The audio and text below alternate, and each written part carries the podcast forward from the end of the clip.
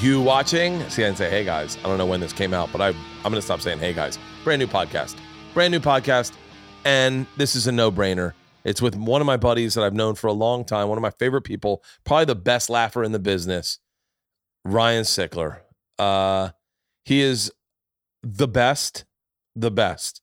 I think we opened a bottle of wine, maybe had a cocktail, but we just jabbered on about life, about dads, about him losing his dad, about uh, everything, and just ja- it's a great fucking podcast.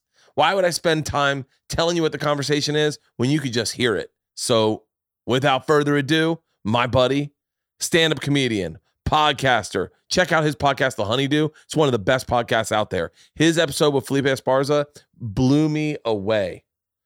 Ladies and gentlemen, Ryan Sickler.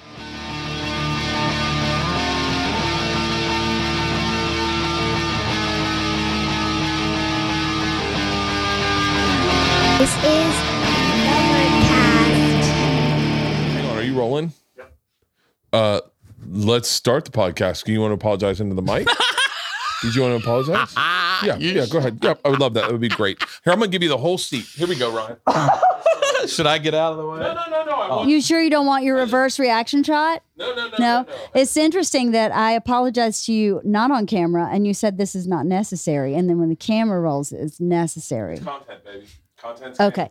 So our dog is marking all over the house because he is now uh, an adolescent boy and has decided uh, he needs to tell everybody what's his in our house. So I did a bunch of research online and everything everything said this is um, something you have to train out. Nothing about getting them neutered, nothing. And Bert was like, no, no, no, it's hormones. You just need to get him fixed. Well, we can't get him fixed because he's a giant breed dog. So you don't fix giant breed dogs until they're like 16, 18 months old because their joints develop. They're like puppies for two years. So I was like, well, I couldn't find anything online that said that. Everything online said you have to catch them in the act and take them outside and tell them no. And he was like, I'm telling you, it's about the hormones. And then he got very upset because he feels like I never accept his answers. Every single time. Every time he has a suggestion, I shoot it down. I'm the only one that's the expert about the dogs. I'm the only one that knows anything about this house. La la la la, which is true most But of what's the time. But what's your what's your hey what's your batting average though? Let's talk about that. It's pretty good. Oh yes, one. I have a pretty. Are good you- batting average. I'll bet. I'll bet you're in the high threes, low fours. Exactly. That's Hall of Fame yes. numbers, Leanne. may be fives. Yeah. I don't know. That's- but um, That's that's, that's besting Ted Williams. Sorry to leave. so He's got Well, the Mickey needed Mantle to gene. You got the Ted. Williams gene. right? I need to explain why I'm apologizing. It wouldn't make any sense. So we just talked to this dog trainer, and she went, "Oh, honey, it's hormones. There's nothing you can do to get the dog You're fixed." like, fuck. And I went, "Shit! Now I gotta freaking apologize." so you're right. I was wrong. This is his dream come true, by the way. you were right. I was wrong. That's right. That's Awesome. Thank you. You're That's welcome. love right there. Well done. Well done. That's love. Aw, that's good to see. That felt nice. Oh, it felt really nice. That nice. felt nice. That's what you do. That's where I take all my diarrhea and vomit. What, the laundromat? Oh yeah, that's what all everyone does. I does. loved laundromats. I like, you know, when it's one of the things that like I miss the most about New York is laundry day. There's a real, I'm not like an OCD guy, but fucking bringing all my laundry, doing laundry, writing jokes, just sitting there like Yeah. thinking crazy. I loved it. I used to um I used to work graveyard shifts. Cheers, I- brother. cheers. It's Thanks for having me seeing here. you. Great to see you. Um, I used to have to find the the 24 hour joints, and I would go at like three in the morning, and I, but it would be awesome because I'd be the only one in there, and I'd take every fucking washer and and every dryer, and I would sit there and do the same thing. I'd write and be unbothered completely in there. I, well, the last time too, Andrew, were you in? No, I don't think you were. We were in Boston doing the Wilbur, and we had to do laundry, and we were going to take a walk around. It was when I think it was Cobra because it was when Cobra fell through the ice, and uh, we we were out by the Wilbur, and my our best friend, uh, our best friends are uh, Asian, Vietnamese, and Chinese. But my friend Sandy, who like if you have seen any of my Instagram stories, she's the chick I'm always with grew up in Boston, right? And she grew up right by the Wilbur. And she, I told her, I said, yeah, we're by the Wilbur. And she was like, no way, I grew up there. And I said, really? She goes, yeah, my parents' restaurant's like right there. We're like, shut the fuck up. She was like, yeah, yeah, yeah. And we said, we got to do laundry. And she goes, oh, we used to do laundry at this laundromat. Go to this laundromat, per Chrysler. So I went to this laundromat and I had so much fun. Me and this old Asian woman didn't speak a word together, but we communicated just in like facial looks. Yeah. Dude, I wish at a certain age, Leanne could turn into an old Asian woman. Dude, you know old Asian women are so beautiful and they trick you too. You you're driving down the road and you see this hot, you know it's an Asian lady, straight black hair, and you're like, look it. Then you get by and you're like, she's 76. you can't fucking tell from the back. bro. 76. I want to say this real quick because I had a moment like you did with the Vietnamese lady. I had a Middle Eastern uh, Uber driver picked me up, spoke no English. By the way, I have a bit that I'm working on. The amount of like there's an Uber cam. Uber. There's an Uber cam where they shoot the amount of horrific shit I've co-signed on in an Uber. just right. to conversate. Oh, yeah, just like yeah, yeah, yeah. Just uh, yeah, kill them all. Yeah, man. I'll tell you the problem with women, bro. You Yeah. can't hit them anymore. Who- and you're yeah, up, no, up they, they shouldn't vote. Yeah, they shouldn't fucking- vote. Yeah, they shouldn't vote. they should not have a say. In This shit. is the problem with these girls driving, bro. yeah. I don't know what accent that was, but Uh, you can figure it out. But I got this Middle Eastern dude speaks no English or barely any English. I speak not uh, not, not what he speaks. Speak less than a, a stray dog Yeah. in his country. and he puts on this French song. Now, neither of us speak French. I don't understand him. He doesn't understand me. And I'm telling you, we connect. I put that song on my fucking Spotify. Really? We connected over that. And I felt like I understood everything going on on that ride. And I can't explain what I mean by that in words because I only speak one language and not well, but but I think you get what I'm saying. It was it was it was a really interesting connection and I I just felt like, man, that's fucking that's Yeah. trippy. You could have that feeling with someone where you don't even speak the language. I've had the exact opposite where Like I felt opera, like I felt like the Uber driver or cab driver was definitely going to kill me. You know what's so funny is now that we're talking about Leanne apologies. So we took the girls to I was doing Australia and New Zealand. And so I said to the girls, I said, why don't you guys come to Australia and New Zealand? Why don't we throw in a vacation in there? So we big vacation spot for Australian, um, especially drug dealers, is Bali. By the way, you know you can't drink bring any marijuana into Bali. No. Death penalty Death? death sitting at their fucking hotel and I'm going through my cigars. And I'm like, oh shit, I brought a joint with me. And Leanne's Oh. face goes fucking white. You would have gotten, they would kill you at the airport if you had, if they'd found that. And I was like, fuck. Really? And he, yep, sidebar. So I say to Leanne, this is my brain. I'm very, um, I don't know what it is. I'm not sure what I am. I'm, I'm broken, but like, but I definitely predict bad shit, right? yeah. So like, and I think also that makes you a good person. So like, I'm very hyper aware. Like we did a podcast with a, a guy the other day. I'll tell you his name. Who said who said some horrific shit. Now he didn't tell me to take it out. I just took it out for him because I was like, I was like, I go, I, I actually, but, Yeah. and that, and I'm certain that wouldn't be a bad thing. I bet I'm being hyper aware. But that's where my brain is. I, I'm trying to do be two steps ahead of every catastrophe. My my wife calls it catastrophe thinking. So I go, I take off to New Zealand. The one thing we wanted to do is we wanted to go uh, to this hike up to this volcano and uh, see the sunrise on this volcano. You got to like they pick you up at the hotel at like four in the morning to go hike to, up to this volcano. I'm leaving for Bal. I'm leaving for New Zealand that the morning before they're going, and I give the girls each a knife. I said, take this knife, um, just in case some shady shit goes on. And Leanne's like, honey, I'm not taking a fucking knife with me. I'm not giving my girls weapons to go to the top of this fucking volcano. It's fine. It's arranged through the hotel. And I was like, all right. And so I'm not gonna. So I bring the knives with me. Fly to New Zealand. You know, time zone. Do a show. Wake up. Call them. How is the the volcano? She goes, uh, I really regret not listening to you. I said, really? And she goes, you were right about the knife. I should have brought a knife. What happened was this guy just picks him up in his car.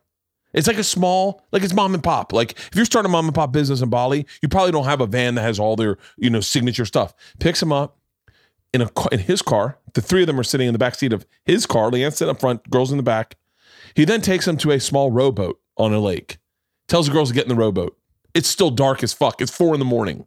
Girls get in the rowboat, no light, no nothing, starts paddling into the middle of the lake. Nah. I swear to God.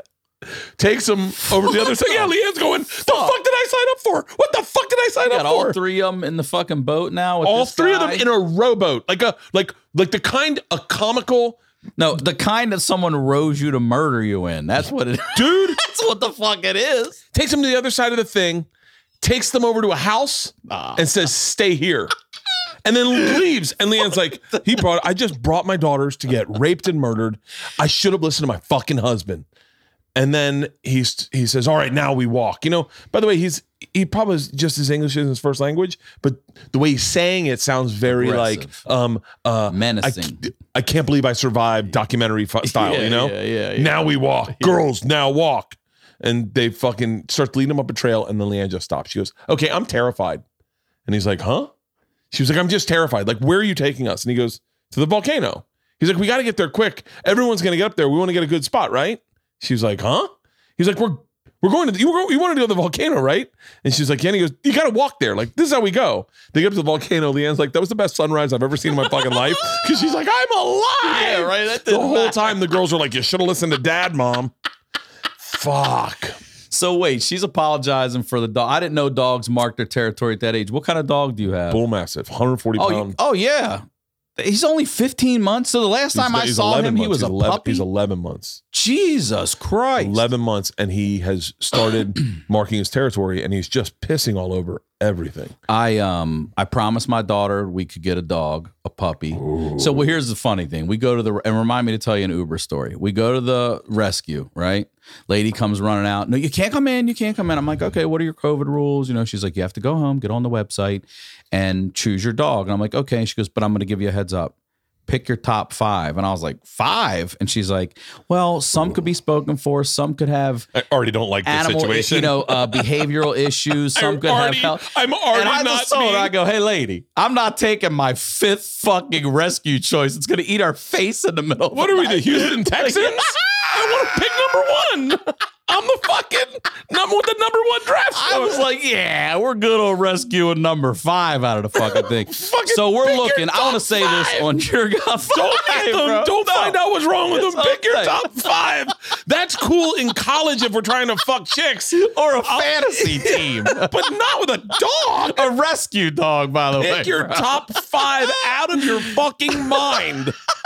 Oh my Five. I'm like, god. Yeah, you can't have that one. So I'm saying here, we're looking for a King Cavalier Spaniel. That's what I told her we Is could that what get. you want? They're super cute. They're great that family dogs. Is my If phone over there? If anybody out there breeds them, hit me up, Ryan at ryansickler.com. And I'm not flying to Pennsylvania to get a fucking dog, but I will take a road trip for a family. All you got to do, let's here's what you got to do. I've been looking into Southern California breeder I everywhere. got you. This is what you do. Okay. Can't find one. You go to Tom Segura tour dates.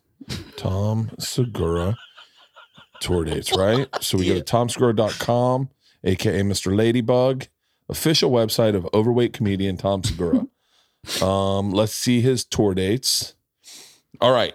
If you are in, he's you gonna have me fly back on the dog? because he's going to be in a private jet, and so you can definitely. Forgot Yeah. about the Yeah. private jet. I'll just pay right. him to get the motherfucker. Okay. Yeah. Uh, if if you're in Omaha, Nebraska, and you breed these King, King, Cavalier, Cavalier Spaniels. or if you're in uh, San Antonio, Texas, or Houston, Texas, Dallas, Texas, Lexington, Kentucky. Uh, these are all Tom's tour dates, and by the way, they're all sold out. Brea, Cal- no, we don't we already got Brea. Um, Ontario, California, no, we already got that. All right, those are Atlantic City, New Jersey, I mean, that's a hell of a range. and then so and so all you got to do is say, Tom, hey man, I actually can't work that weekend with you, but can you grab this dog and fly it home I'll for pay me? for you to fly it home. Oh, I just ripped apart. it. I haven't shit all day today. The um, Can I tell you this Uber story? please. All right. So I go out to the desert a couple years ago with my friend Jen, and she's a drinker and I'm a smoker. I've been doing this story. Jen who? You don't, I mean, she's Okay, my neighbor, Jen. She's her, Jen Connor's her name. Um, I don't know if she'll appreciate that, but whatever. She's a so drinker, I'm a smoker. um, we're really good friends. She helps me out, watches my daughter from time to time. She's great, but she, um, How old's your daughter now? she's six. God so damn it. It's a great age, dude. Yeah. So- 16 sucks. and I'm trying to get some. You'll I see, know. they're coming over here. I had, to, Uh, I had to tell them that you smoke pot so that if they smelled pot, they wouldn't think it was their dad. Okay. I'm a fucker like because I don't tell the truth to my kids. Right. That, like they haven't seen everything on a podcast. Put that on a fucking meme. I don't tell the truth to my kids. So um she's a drinker, I'm a smoker, and she's pretty sauced up. And I tell the story in my stand-up, but the way it goes is uh we decide we're gonna keep the party going. So we call an Uber and this single white dude shows up in a minivan. And we're kind of like, guy's really into his job, you know, I guess. So we get in the back seat. She slides in behind him. I'm next to her. And right away, I already have had a few run-ins with some creepy Ubers down in. Uh, we were at a festival down in. Um, was it the Phoenix one, the ATC festival? I had a pickup driver, nothing matched. The plate, the car. He's like, I just got a new car. I'm like, nah, bro, not today, not Yeah, me. I'll not wait me. three more minutes for the next fucking Yeah, ride. Fuck that guy. So um we get in, plate checks. I always check the plate, the make and model, everything checks out. We get in, and right away, and I've mapped our route to the, the place too. And right away, he goes the wrong way. And I'm like, ah, here we fucking go. Yeah. Here we fucking go. We're in the middle of the desert, and it's Palm Desert, like out there past Palm Springs. And uh, so he starts driving. So she's drunk and you know giggly, and she's like, "So do you have a family? This is a big car." And he says, "No." And I'm like, "Oh fuck." I'm like, "So you just you got a minivan for the gig?" He's like, "Mm-hmm." No one knows where you are right now. right? So I'm like, um, I go, I see you made a, a turn out of the driveway. It's well, and he starts stuttering, and that's when I was like, here we fucking go. This guy, he want, he's saying weird things too. Like he's like, I'll get you there in a jiffy, and you know, don't worry. And I'm like, I am worried. And she's like laughing. I'm like, listen, this something's up. And she's Yeah. like, she's like, he might be trying to kill us. And she's laughing. I'm like, yeah, that's what I'm fucking saying. He's uh. probably trying to kill us. So I tell her, let's switch seats. And she's like, why? And I just show her my belt, and she's like, you know, and I was like, I'm not trying to hit on you. And she's like, What do you mean? I go, I'm gonna take this motherfucking belt off. I'm gonna throw it around his goddamn neck, and I'm gonna crank on that mother two legs on his seat, like pull the fuck over, This pull is, over. This is a TV show. I That's can, I'm picturing this as a TV this show. is listen. That's the reason I wear a belt. I say it on stage. I don't wear it to hold up my pants. I don't wear it for fashion. I don't give a fuck if it matches my shoes. I truly wear a belt. Not I'm wearing sweats right now because Good looking sweats. Appreciate that, man. Uh, it's the same belt from college. I've had it reinforced twice, the buckle, Yeah. in case I need to fucking kill somebody. That's why I wear a belt as a last ditch weapon that could possibly save my fucking life. Let me tell you. I will go for my belt and beat you, whip you, choke you, whatever. If I can stand on top of you, mm, I uh, I don't like telling too much where my weapons are. However, I have upwards of about 15 hatchets all over the house. hatchets specifically hatchets. Hatchets. I got into hatchets. weapon. I got really into hatchets. Are you good at throwing them? Uh, I'm really good at throwing them. Have them. you gone to the axe throwing here so in I'll North tell you, Hollywood? I, uh, uh, went. Smoky Mac, Smoke, Smoky Mountain Axe Company, I think is the name of them. So they sent me a a, a throwing axe, a throwing Yeah. hatchet, and I and and I and I I didn't think anything. I should really credit them better. Let me I, let me make sure I'm saying the right name because I I want to I want the, they're really great people because I got. I'll tell you how bad this got. What the the obsession with hatchets? Sm- uh, what is it? Smoky Mountain. It's in my what the fuck? I, I said the name wrong. I'm I'm so sorry. Axe. They're out there screaming. They're losing their fucking mind Yeah. going, Bert, we have hooked you up so much. You couldn't once just say our name. S- Smoky Mountain Axe Company is, I think, the name of the company. So anyway, I um they sent me a, a customized machine engraved ha- axe. Oh, that's tight. And I was like, and by the way, I, I didn't think much of it. I was like, oh, cool. Um, thank you. I don't know where I'll ever use this, but I appreciate it. And then one day we're having we have fire in the backyard and our firewood we can't want to be kindling. And I go, oh, I got this little axe back there and it's sharp as fucking shit. So I take it in the thing, I crack down and the thing splinters and I'm like, whoa.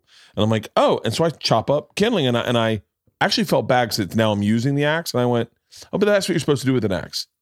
And then and then we we buy this house and we start coming over here. This is during COVID. Start coming over here at, at night at times, check the place out and whatever. And and and this axe becomes handy. I can use it to like if we do any yard work, like we were digging up roots, and I'm using this axe to Mhm. cut up roots. And then I have it for protection, and I'm start I start really enjoying this axe. And then I go, uh, I don't know, the one night drinking, I was like, let me take out a little a few more axes. And I go, oh, Spyderco's got a fucking badass tomahawk.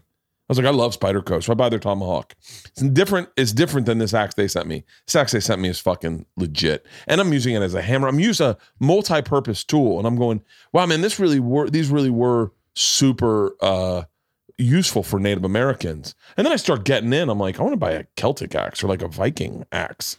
So I and I'm start axe. watching start watching these videos of dudes making axes, and I'm just fascinated at the the craftsmanship because Rogan got me into people making knives, Mhm. and I was like, that's fucking awesome. yeah, I love a good. So then I and then uh, I keep one in the car too, just in case. no, look, knives are My daughter so- knows it too. She's like, "You have a knife in here?" I'm like, mm-hmm. Stella's like, "He keeps it in here just in case." I'm like, yeah. knives for me are very 2017.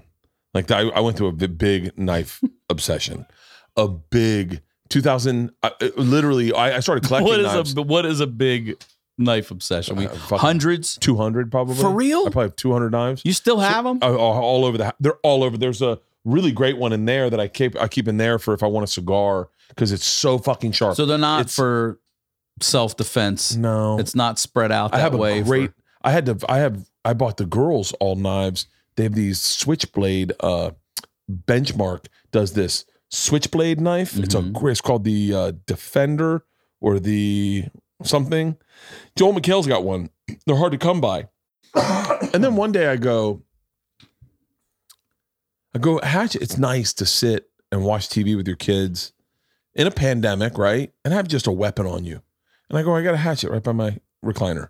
And then I end up buying so many. I have three hatchets by my recliner. And then one day I go, there should be hatchets in everyone's bed. Like everyone's bed should have a hatchet wedged in, just the handle, so you can take it out and hatchet someone. So I buy hatchets. Put it right in there. I bought uh I bought I this is how bad I got. I got three um Spyderco hatchets for my wife, both my daughters. And then I was like, fuck, what am I getting Spider I mean Spyderco is a great company. I love working with Spider I mean I've done stuff with Spyderco. I love them. But then I was like, I hit up Smoky Mountain Axe Company. I'm so sorry if I fucked it up again. and I was like I was like, hey man, out there starting a company. He's losing his mind going, just the right name would be like 10 grand for us in axes. The right name. Can you look up the name of this fucking company, Halston, and see if see if I follow them? Um, so I gotta I gotta, I gotta find this company. And so I go, hey man, it's Christmas. I just bought my daughters each switchblades, my wife a switchblade. I want to get axes for them with their names on them. And he was like, fucking yes. He didn't even charge me Damn. he just really sent me three axes. I wrapped them up. And then my daughters are like, Dad, we have way too many axes around here. And I was like, Yeah, but but I have a vision of someone someone walking through my back two doors, and I'm sitting on my recliner. I'm drinking a bottle of glass of Fit Vine, and I just look at him and I grab my axe and just one throw, Daniel Day Lewis, fucking, and then I'm not. I will be shocked that I hit him in the forehead and it's stuck in his head, but I won't be as shocked as the two dudes standing next to him who are like, "What the fuck?" And I pull up another one. Yeah. dude, Leanne got me a fucking act, uh, tomahawk for my for Christmas that was like handcrafted. It was it was a Viking, a Nordic one, handcrafted, beautiful. I think she measured my hand in the sleep so the guy could make it so it fits. It's fucking um. It's so nice. I don't. I won't use it because I'm afraid to use it because it's that nice. Listen, I love what you just said because that's rooted in I wish a motherfucker would versus I, I'm scared someone's gonna come in and rob us. You know, I love the fantasy because that's the way I am too. Like people are like, "Aren't you scared somebody's gonna break in?" I'm like, "We're ready over here." You know what I mean? We're, we're Oh, ready. I'm ready. I'm ready. When, let me tell you something. The- my favorite thing ever is when the fucking pandemic hit, uh, or when the when the fires happened in Malibu and there was some looting going on, and you got some phone calls from some people going, "Hey man, can I borrow your gun?" And I, I started giggling. I go, "That's not how it works, you liberal fucking idiot. You were the when they said pick your stance on guns, you picked yours. Yep. You you said no, I don't want guns in my house. I'm against guns. And then now that you need one, you don't get one. That's how it fucking works. Like I bought one. I got the shun of every one of my wife's friends. He has a gun. My child won't come there to play. Like that all that shit happened cuz I did a bit about owning a gun on my fucking special. Everyone fucking he he really has a gun. Well, then that's the last time. Well, luckily then a pandemic kicked in and no one ever came over. So I think they've forgotten about it now. Yeah, well, wait till some shit goes down where they're all going to be calling. That's what I'm saying. I had so when we when when I moved out of the YMH studios into my own place, I recorded with Tom on Saturday. I'll never forget Tom and Orlando Brown Jr. on Saturday. On Sunday, the riots fucking hit. And we're there. We're pulling our equipment out. Like we just got in. I can't, you know, I can't have them steal twenty, twenty-five thousand dollars. You know, we got dude, I had my gun, my producers had their gun, and I had a gun pulled on me. I had a gun pulled right on me, called me a faggot. And I was like, was I just hate crimed in the Black Lives Matter movement Wait, in Santa? Monica? Downstairs, like in the in the riots. was out in the street, right in the street. They they shattered the windows. The good neighbors up the street got videos of us, people running with two guitars at a time up there. They just and we stood right there. They came. I, I saw more guns in liberal fucking Santa Monica, California. The two Israeli dudes across the street that own the pharmacy who are so fucking awesome. They they were in the military as kids, you know, so they're familiar with their AR. And they, they always say like, "Let the kids come over." And we're like, "We're good with letting that happen." we're good. But they stood right out front with their shit and boarded up their pharmacy because they knew all the fucking degenerates were going to come for their oxy and all that shit. So, and no uh, one fucked with them. One guy went on his roof, uh, a business owner fired one in the air. Nobody gave a shit. The other guy at DK's Donuts stood out front with an AR. They looted the whole fucking uh, strip mall except for his fucking place. And I'm sitting in my car, and this guy runs over with a gun, and he doesn't he doesn't put it in my face. He just holds it up and goes, "Get the fuck out of here, faggot!" And I was like, "Er," and then I circled back, Suggestion taken. and I was like, "Hey, why faggot, bro? Like, I'm trying to grow my hair out. Is it that? Like, I'm trying. I'm, you know, come on, man. You're not allowed I'm to use that word, insecure, man. Hey, man, you're not allowed to use that word. I'm just giving you a heads up. yeah. Like that's super problematic. okay. Just and also, uh, I just I got hate crimes, bro. I got I got hate- hate crimes. you should have been like, oh, you should have been like, oh, that's so crazy. Yeah, that's crazy. He just. Can I tell you? I wish that I had a better stance on everything because I don't. I really don't because Listen, I'm, don't I'm so wor- forgiving on Look, every side. You stand in the middle of what I stood in, okay? And people are like, I didn't see it on the news. And I'm like, yeah, well, do you know how news works? You got to have a fucking news crew out there to shoot it. They weren't coming. The police rode right by. They said, if you have a legally registered firearm, you're allowed to use your Second Amendment right. That's what they told us. And they went down. The Humvees drove right fucking by. Everyone went and protected Nike, Nordstrom, you know, the people with no money down at the promenade, right? And went right by all the small businesses. So, people ask me, was it all black people? No, not at all. It was, if I have to generalize, it was young. it was young people. It was 22 to 25. I saw white girls with blonde hair driving getaway cars. The police have worked with us since and said it was all set up and organized, done on stolen credit cards. They knew where they were going.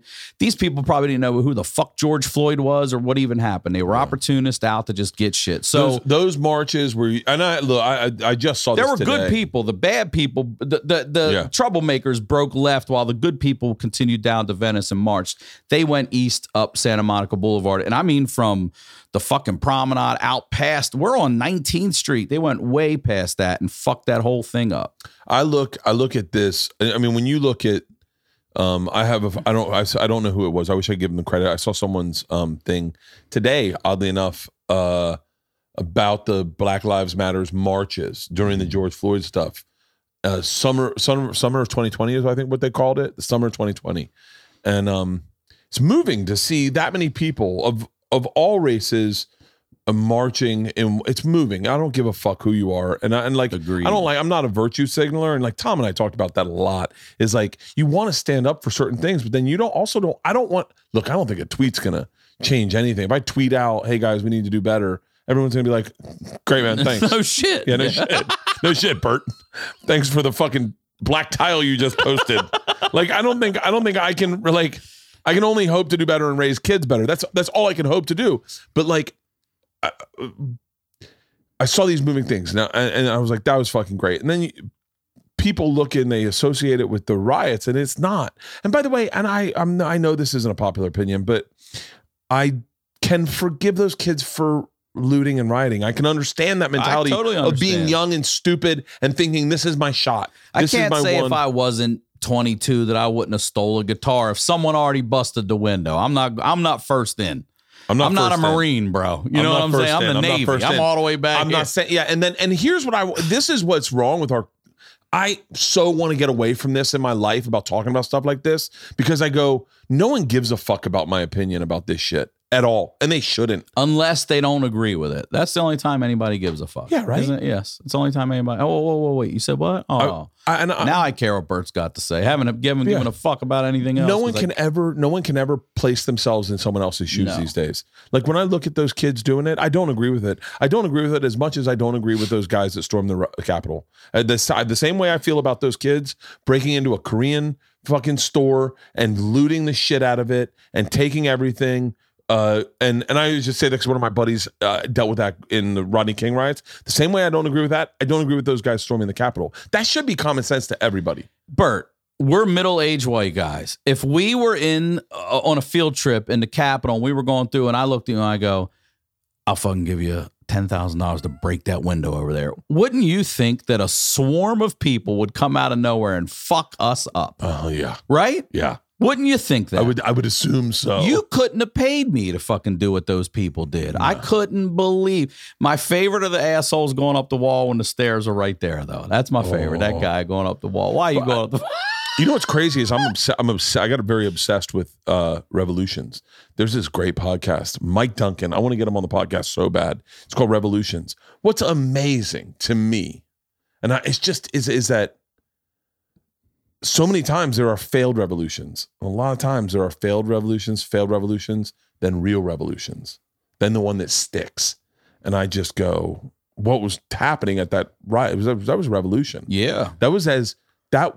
and who- all all of 2020 was a revolution, really, from the Black Lives still going Matters on. To the um, Capitol to all that. But yeah, it's not stopped. It's not stopped. it's not going stopped at all. It's it's it's funny. I, I We're just I- not waking up on Twitter every day seeing a shitstorm anymore. It's not as in your fucking face. You have to go look for it now. It was yeah. It was And I don't know, easy to Oh, my find my before. I'm not a fucking political news feed person. sucks dick. I stopped. my I news can't. feed sucks dick. My news feed sucks dick, and then you get a message from from Felipe Esparza who says, uh, and I can only read it in his voice, bro. Fool, is that pool cold or warm? Because I was in the pool today, I go ice cold, and then I get a fuck. I gotta try it one day, big dog. I'll let you know, polar bear. Have you had him on? He's the Look, that's stop, stop, stop, stop, stop.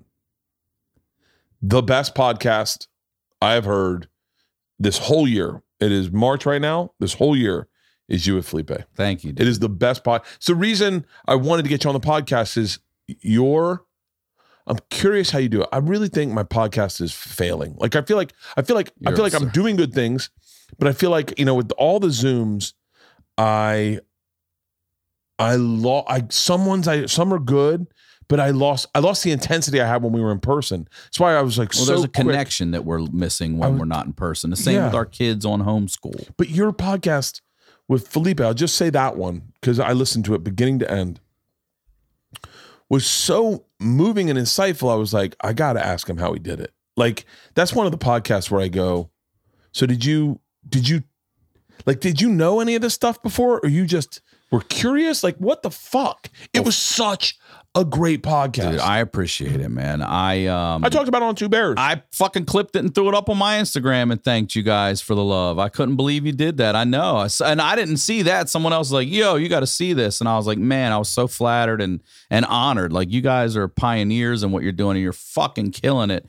You're printing money over there. And I'm over here talking to people about their trauma. And that's what the honeydew No, is all about. it It's highlighting so- the lowlights. I want to talk to you. I don't. It's easy to talk about the good times. I want to talk to you about the worst times in your fucking life, and I want to find a way to laugh about it now. yeah. Now, and so I hit like I'm dying to have you on. I know we go back and forth over, it, and you're probably one of the most busiest people in fucking show business. But I'll just hit you up and be like, just give me a log line. You know, like my father's death, uh, ca- this car accident, uh, I went into a coma, so whatever it is. Yeah. And um, I don't know. He said something about his daughter, and I and because I, don't want to know anymore. I want to sit and talk to you. If you tell me everything, then what you know, Yeah. you've spoiled it. Yeah. So um, he came on and started talking about that, and I'm just looking at this guy like, what? I had I didn't have any idea. Um, I had Jeremiah Watkins came on, who, by the way, takes He's- he he's takes the official title for the biggest crier on the, in the history of the show. we cried? had to oh did he cry? We had to stop Ash had to bring him Kleenex, and then he started doing promos while he's crying, like the honeydew with Ryan Sickler. He is genuinely crying Wait, about a friend of his. So he brought these journals from his past, and he hadn't cracked them open in forever. And he found a, a passage about this really good friend of his, this girl and her boyfriend when he first moved to California. They were that couple that just took him in and they were really nice to him and that girl committed suicide and he started reading about what he wrote. And I mean, I usually just sit quiet to let the person have their moment, but it went so long, Yeah, like a couple minutes, really. where I finally was like, "Are you?" Jeremiah's a fascinating dude. he is. It's like you know, I, I, I never, never would I ever try to uh, uh, tell someone how, how to do stand up, right, or ever. And I don't, and I don't mean to criticize what he's doing in stand up, but when he does crowd work with people, and when he talks about who he is, I get really fascinated. I'm, and I'm not saying I'm not trying to slight anything he does that that isn't that because you got to figure out, you got to do all the shit, you got to do everything in stand up, Everything. and then and then figure out what didn't work for me man and i know you probably remember this part of my career is i was obsessed with trying to break down racial barriers and talk about certain things i wanted to i wanted to really take chances and and cut an edge and then one day i just i just quit i just was like that's not who i am i don't know if that's how by the way i'm still curious about that stuff i'm still very curious about like like one of my favorite people to follow was amanda seales i love amanda seales Mhm. Yeah. and I love her because she tells, you know, like she, she has this thing, you know, that was uh, really brilliant to me. Was it's not my job to educate white people. I'm, and, and initially, the first time I heard that, I went, well, how else would I learn? And then she said, uh, "You're asking me to give time, my time, for something you should already fucking know." And, and by the way, I- I'm I'm I'm just listening, and I was like, "Oh yeah, that does make a lot of sense." And so I love listening to people like from everywhere. Hell yeah. I love I love and they're adver- like you hear all about this diversity diversity diversity but i love adversity i love people Yeah. who have overcome traumatic things you know you're you're not it's not like we signed up to be on this planet and you get who you fucking get and Yeah. then you got to deal with it so i started doing a patreon called the honeydew with y'all where i talk to regular people you know oh, and Oh, wow. dude once you cast that line out i've talked to a girl that had two pussies Yep. I've talked Please to say one's in her armpit. Dude, it's not. It was side by side. Fucking- It was a fucking. It was a duplex. It was a duplex. it was a townhouse pussy. Oh shit. Uh, you could upper I talked tier to a guy who died and came back. He had a crane truck. Guy was p- most likely texting. Crane came through his truck, sliced his skull like deli meat. It flopped over. He flatlined, coma for three months. He was hit so hard. You ready for this shit? I, I've never heard anything like this in my life. The steering wheel pushed his rib cage through his skin and out his back. Okay, it shoved his skeleton through his body. This guy does not have an abdomen. He showed us. I have the pictures on my Instagram, and I I'm let good. people know. I'm good. As you swipe, I go, listen. If this ain't your shit, there's more. And I'm telling you now. And it's just a, a ball. It's just the the the stomach. Um, I just talked to a guy. This one fascinated me. This is a really good one. This guy was a heroin addict who went to buy some heroin in open air drug market in Philly he would buy from this Dominican, 400 pound Dominican dude named Gordo. And, uh, excuse me, Puerto Rican. The Dominicans were one street over. And I said, Why'd you go to Gordo? He's like, Because he was closer. And he said, This guy was as nice as they come when it comes to drug dealers. And what he would do, his flex, he had a 44 Magnum. And he wouldn't try to intimidate you, pull it up and show it to you. He'd be like, Poppy, come here. Look at this, how beautiful. Look at the nickel plate. He'd open up, spin it to let you know, I got this motherfucker, but in a way better way than trying to muscle up. It's such a better mind fuck. And uh, he said there was always this resident junkie on the corner who, when you bought your package and you'd walk away, yo, yo, Bert, can I get a hit, please? I'm, I'm sick. I'm sick. Can I? That guy. Yeah. So one day, our guy walks up to Gordo. You're Gordo. I'm him. Walks up, gives him money, takes his package, turns around, starts walking away. I'm going this way. Here comes the resident junkie past me in a hurry. And then he hears Gordo go, Hey, motherfucker. And he's like, first he stops and thinks, Oh my God, I shorted him. He's going to fucking kill me. And he said, as he turns around, he sees the junkie grab a package from Gordo and now he's running back toward me. and he sees Gordo pick that fucking 44 up and boom, hit him right here. Listen, Bert, he's running like toward you. I'm running toward you now. And he said, I saw the bridge of his nose split open. And he said, and this is when I knew he was telling the truth. He said, brain, skull, blood, snot blew all over him. And he went into his car and shot up for an hour and a half, freaking out with with brains. I go, did any of it get in your mouth? He goes, fuck yeah. It was all over me.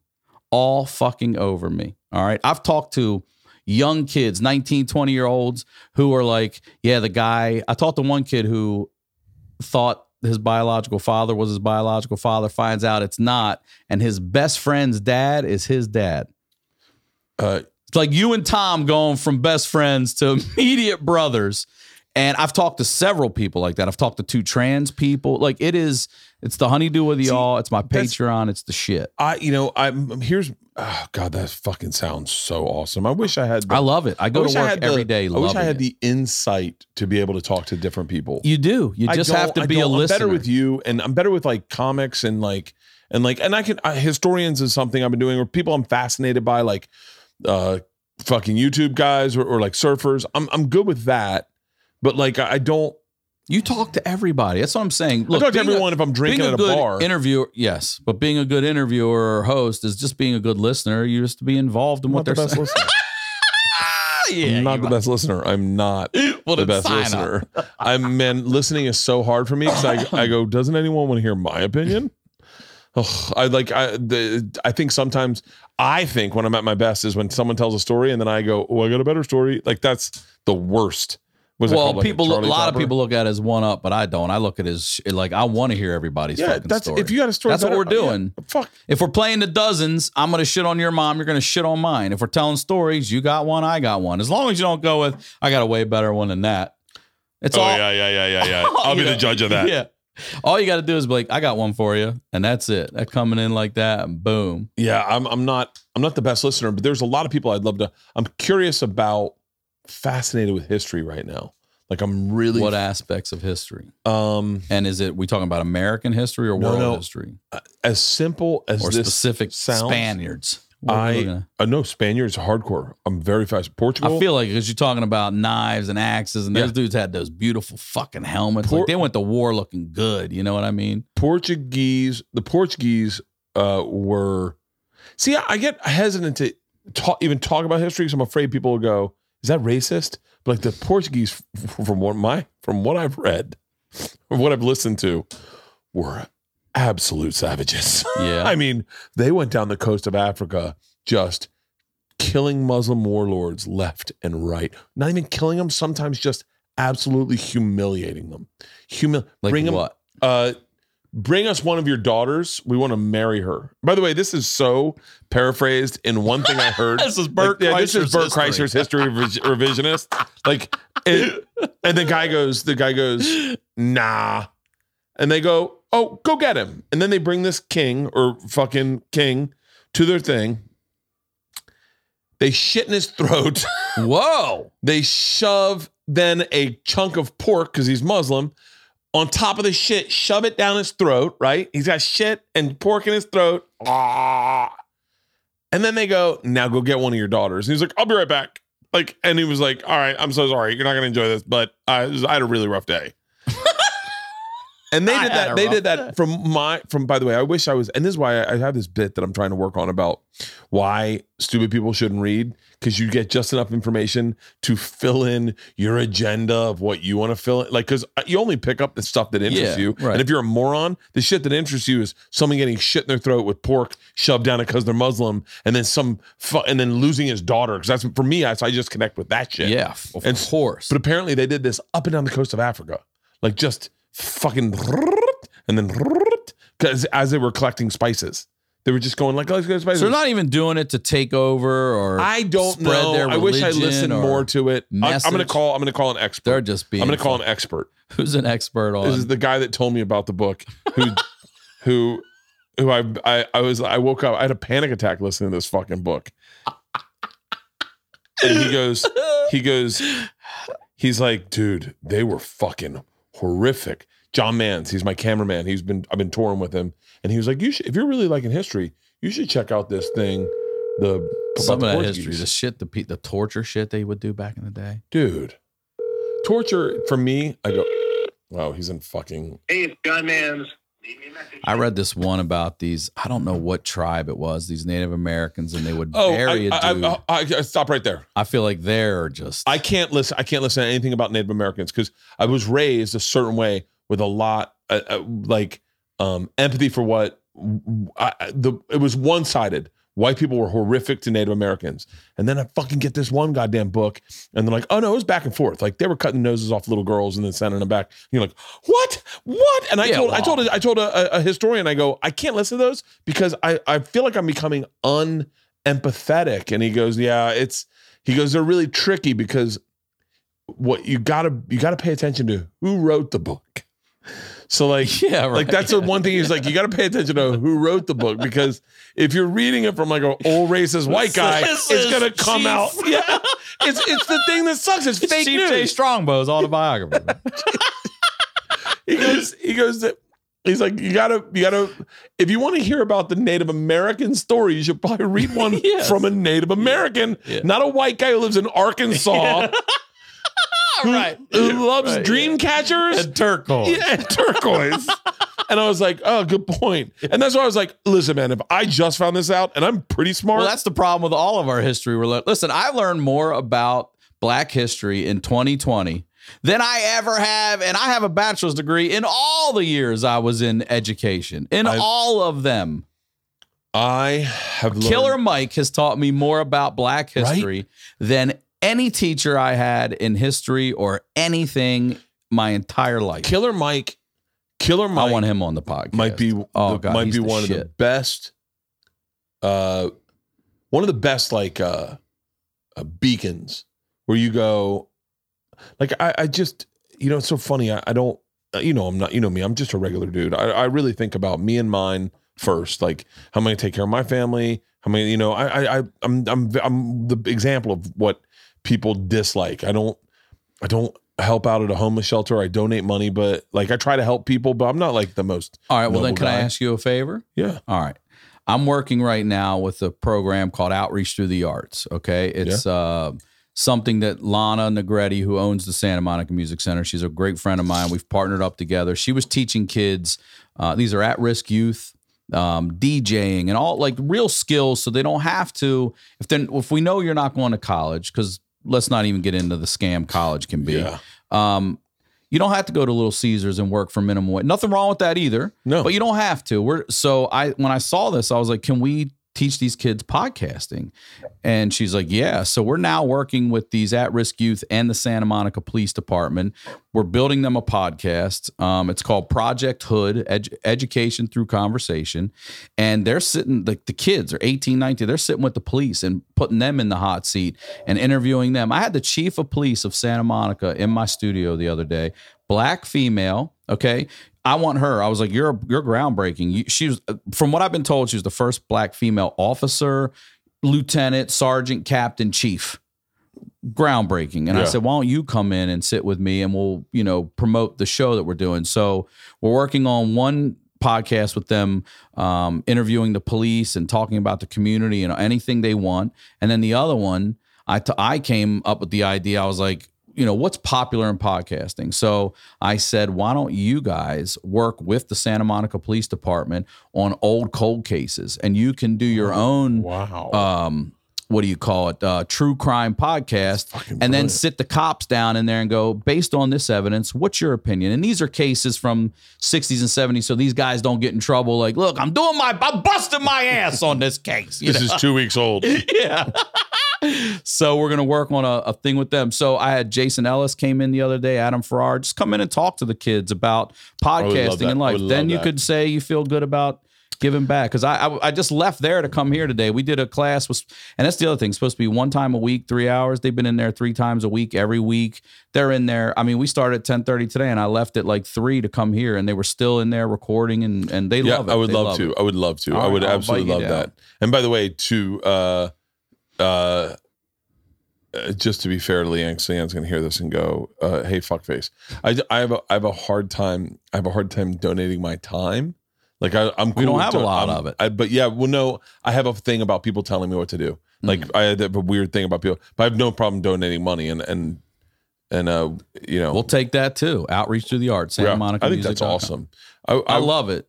It's you know why because I'm doing other shows and I'm they're watching me and it's the shit that it's not sexy stuff. It's the I need a URL, I need a web hosting thing, I need a fucking social media, I need a title. Oh my god, people have used that one 10 other fucking times. Blah blah blah blah blah blah blah. And I was like all of this original song for your original logo all of that has nothing to do with even the production or post production on any of that, you know. So they're learning everything that goes in. And I and I said, if you don't want to be in front of the camera, that's great, but you're going to learn how to run the cameras, how to do the audio, how to do the graphics, how to do the live switching that Ash does for me in the studio. And when you walk out of here, you have a viable skill that you can go get a day job and the connections you'll make in that industry you'll be making 500 a day in no time and to be 22 23 at 500 a day in one in an expensive city like this you could make it you could really you know progress without having to go to college. Oh six fucking figures. So it feels good. It's look it's what i wish 16 year old me had. I, I i've had no parents since 16 years old. I've been working without a fucking net since i was 16 i, I can't call anybody to ask them for money or help or anything. And to be honest i wouldn't have it any other way. It sucks that it went that way but i wouldn't have it any other way. No parents from then and you know just going and helping these kids out I took an at-risk youth. Um, it was a while back, and I. but listen uh, we do hide our wallets you know what i'm saying I took an at- Actually, can I get one of those knives you're talking? I, I took an at-risk youth. Uh, I found him walking down the street one day, and I brought him into my podcast, and he's here today, Alston. Is that right? hey, we need a mic for you, I think. So, Wait, how did you two meet? uh, no, he was walking down the street. Is this real? Yeah, it's real. And you were walking and He was what? walking down the street, and uh, and you knew how to do this shit, or you learned how to do this shit. it was a You're telling me that the the the let, let me let me let me tell you the way. Like if, if I get drunk and mad at Alston, I'll tell you the way I say it to LeeAnn. Okay, I've told him everything he fucking knows. Okay, guy knew fucking nothing, and I taught him. I was doing all this. Here's here's the deal: is I was doing all this by myself, and I was stopping liking my podcast. yeah, I you was when you do it all yourself, everything's a f- and Yes. and then you, as the busier you get.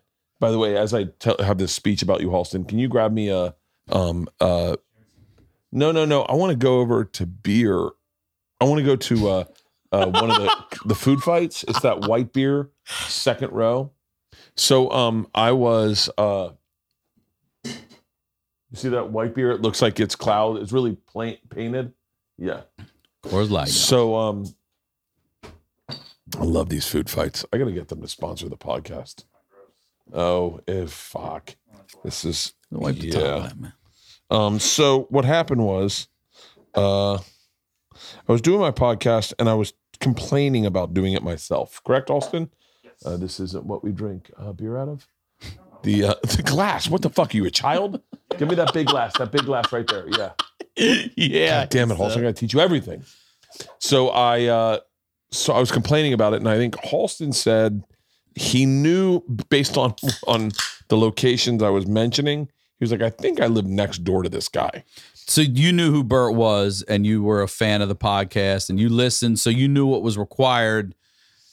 And then one day he's walking down the street with his girlfriend that is way out of his league. I've been now, there, now bro. fiance, good fucking call. Good fucking call. And what's that? Oh, that's right. she Yeah, proposed. yeah, yeah, yeah, yeah. what? That's where you're like, that's where you're like, yeah, you're lucky. Very Yeah. lucky. This motherfucker. This is what I'm talking about. He, he's got a hot girl who proposes to him. Smoking the guy's hot. guy can do podcasts and shit. And Child, Kreischer, child, child. She's like fucking 22 or Bert something. Kreischer moves in across the fucking street. Like I've never had luck like that ever. Well, this isn't his dream. He's a musician. So his dream's musician. This is also his dream. Um, but uh, and so he was like, I think he was just going on a walk and and he was like, I think I know where Bert lives. And I happened to be walking down the street as Ila and I were having a catch, and I was shitting on Ila. I was saying something about Ila, and he heard Ila.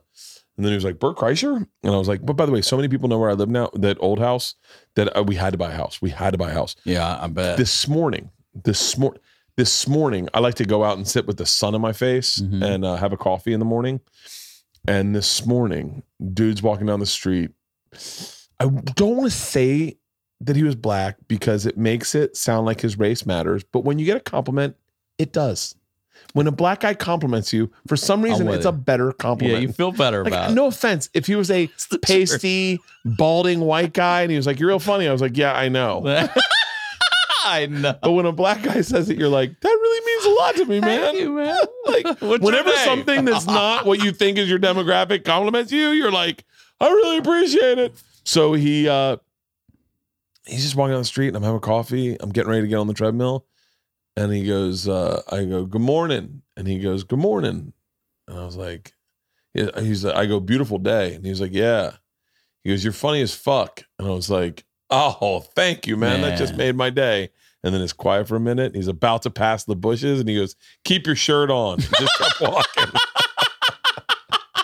Doesn't that story better when you know he's a black guy? It's Hell like it's yeah. so much better. it's like so much better. because it'll give you the love and the shit on you a little Like bit. I, I understand, Yeah, I understand better. when you go. I didn't need to know he was dot dot dot in that story. Like I get that, I totally get that, and I didn't. And on my Instagram story, I didn't mention that he was a black guy because I was, I, I was like, I just no, it's not important. It but, is but way telling better. you when I tell when I want to dissect comedy, it matters. I someone said to me, someone said to me, your format is just trying to make black people laugh, and I went, what? And they go, every joke you have in your specials, in every special, it's you interacting with a black guy.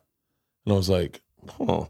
And then I went through the did the math and I was like, oh yeah, I got one of those is in every special I have. There's one joke of me trying to make a young black dude laugh. Like every fucking special, and I went, it's part of like I don't know, I don't know what it is, but like, I it's I, I try to make everyone laugh.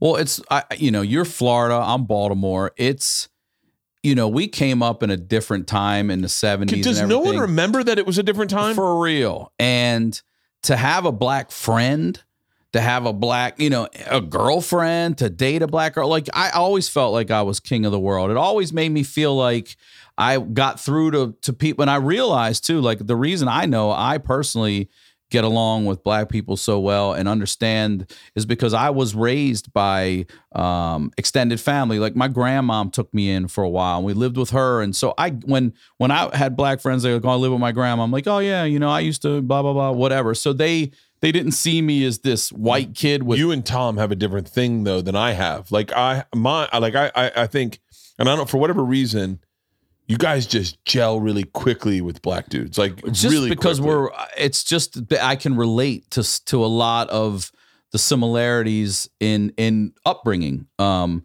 uh you know what absent parents or extended families or you know I, look I was a white guy that I went to community college they wouldn't give me loans or grants or anything I had to prove that I was on my own at 18 and no one could claim me so I could even get these things. And I I would watch these students get grants. And it not and I want to make sh- clear it's not just black guys or girls but anyone. And they would dog it. They wouldn't be in class but I would. I'd be there. Your your money's going to go to ba- back to society if you give it to a person like me versus someone who's just there because they feel like they have to be or they're told to be or Yeah. whatever. Um so I always um felt the same fucking way. I'll never forget this one time. Like my dad worked with all black dudes. My dad was a crew chief at Pan Am, um, at well, what's it, Ronald Reagan now, but back in the Yeah. day it was National Airport.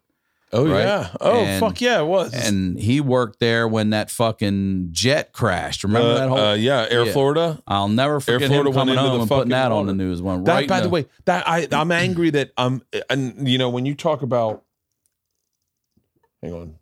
What the fuck is in this? This was outside of my house for fucking three weeks. if the beer is ever going to be skunky, it's going to be now. But it didn't do it. But um, I'm upset that um, like I remember that so vividly. I remember that crash so vividly. Yeah, I mean, back then We there were watched it. three networks, not Yeah. four. There wasn't all these other things to watch on TV, so it was everywhere. I want to say I watched it live. I watched them pulling people. Yeah, there's ladies yeah. swinging on the rope and. Yeah, of course. I will never forget. My dad's working there. He's like, Jesus Christ, look at this. So there, he grew. He he worked with a lot of black guys, and they started introducing him to blues music. I'm still a huge BB King fan. Uh, Albert King, all the all the greats, Freddie, all the kings. Um, and I remember one time specifically, we're in in this uh, neighborhood in Baltimore, we're in the city, and we're like the only white kids. And my dad's running into this place real quick. We're in a station wagon. He's like, "I'll be right back. You three wait here." It's me and my two brothers. We're probably like my my twin brother and I are like 11, 10, 11. My little brother's like you know eight and we're cranking BB King, sitting and waiting in this car. And I will never forget these two like 20 some year old black dudes are just looking at us. It's summer, the windows are down, they're puzzled. And I'm like, uh oh. And they come walking over, and I'm like, oh, fuck. And we can't handle these guys. We're, you know, we're like 11. Yeah. And they're like, what are y'all listening to? We're like, oh, this is BB King. And they're like, but you're white kids. And we're like, yeah, but we love BB King. It blew their mind. You know what I mean? They Yeah. walked away feeling we like we did in that moment. They were like, ah, what the fuck?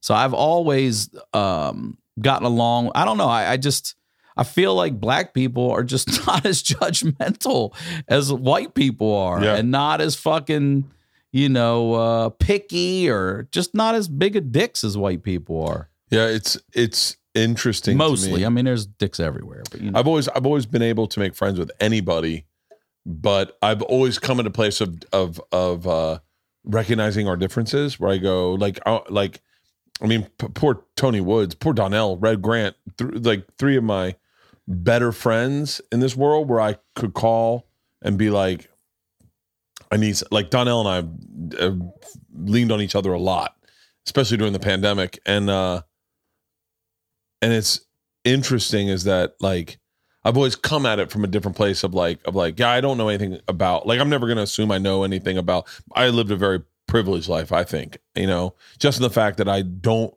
I don't have to ever think about my color at all. I go that's got to be pr- some privilege. That I just walk into a place and I go yeah, yeah. yeah if you treat me like with disrespect I'm gonna get you fired. Like that kind of energy uh, I I and I think it's also where I'm at today where I, I'm very empathetic uh, to a lot of people. So like when a Karen happens, I I end up becoming empathetic to both people. No one should have that thing yelled at them, but I understand I understand that hey man, rage gets all of us and you say sh- crazy shit when you're rageful.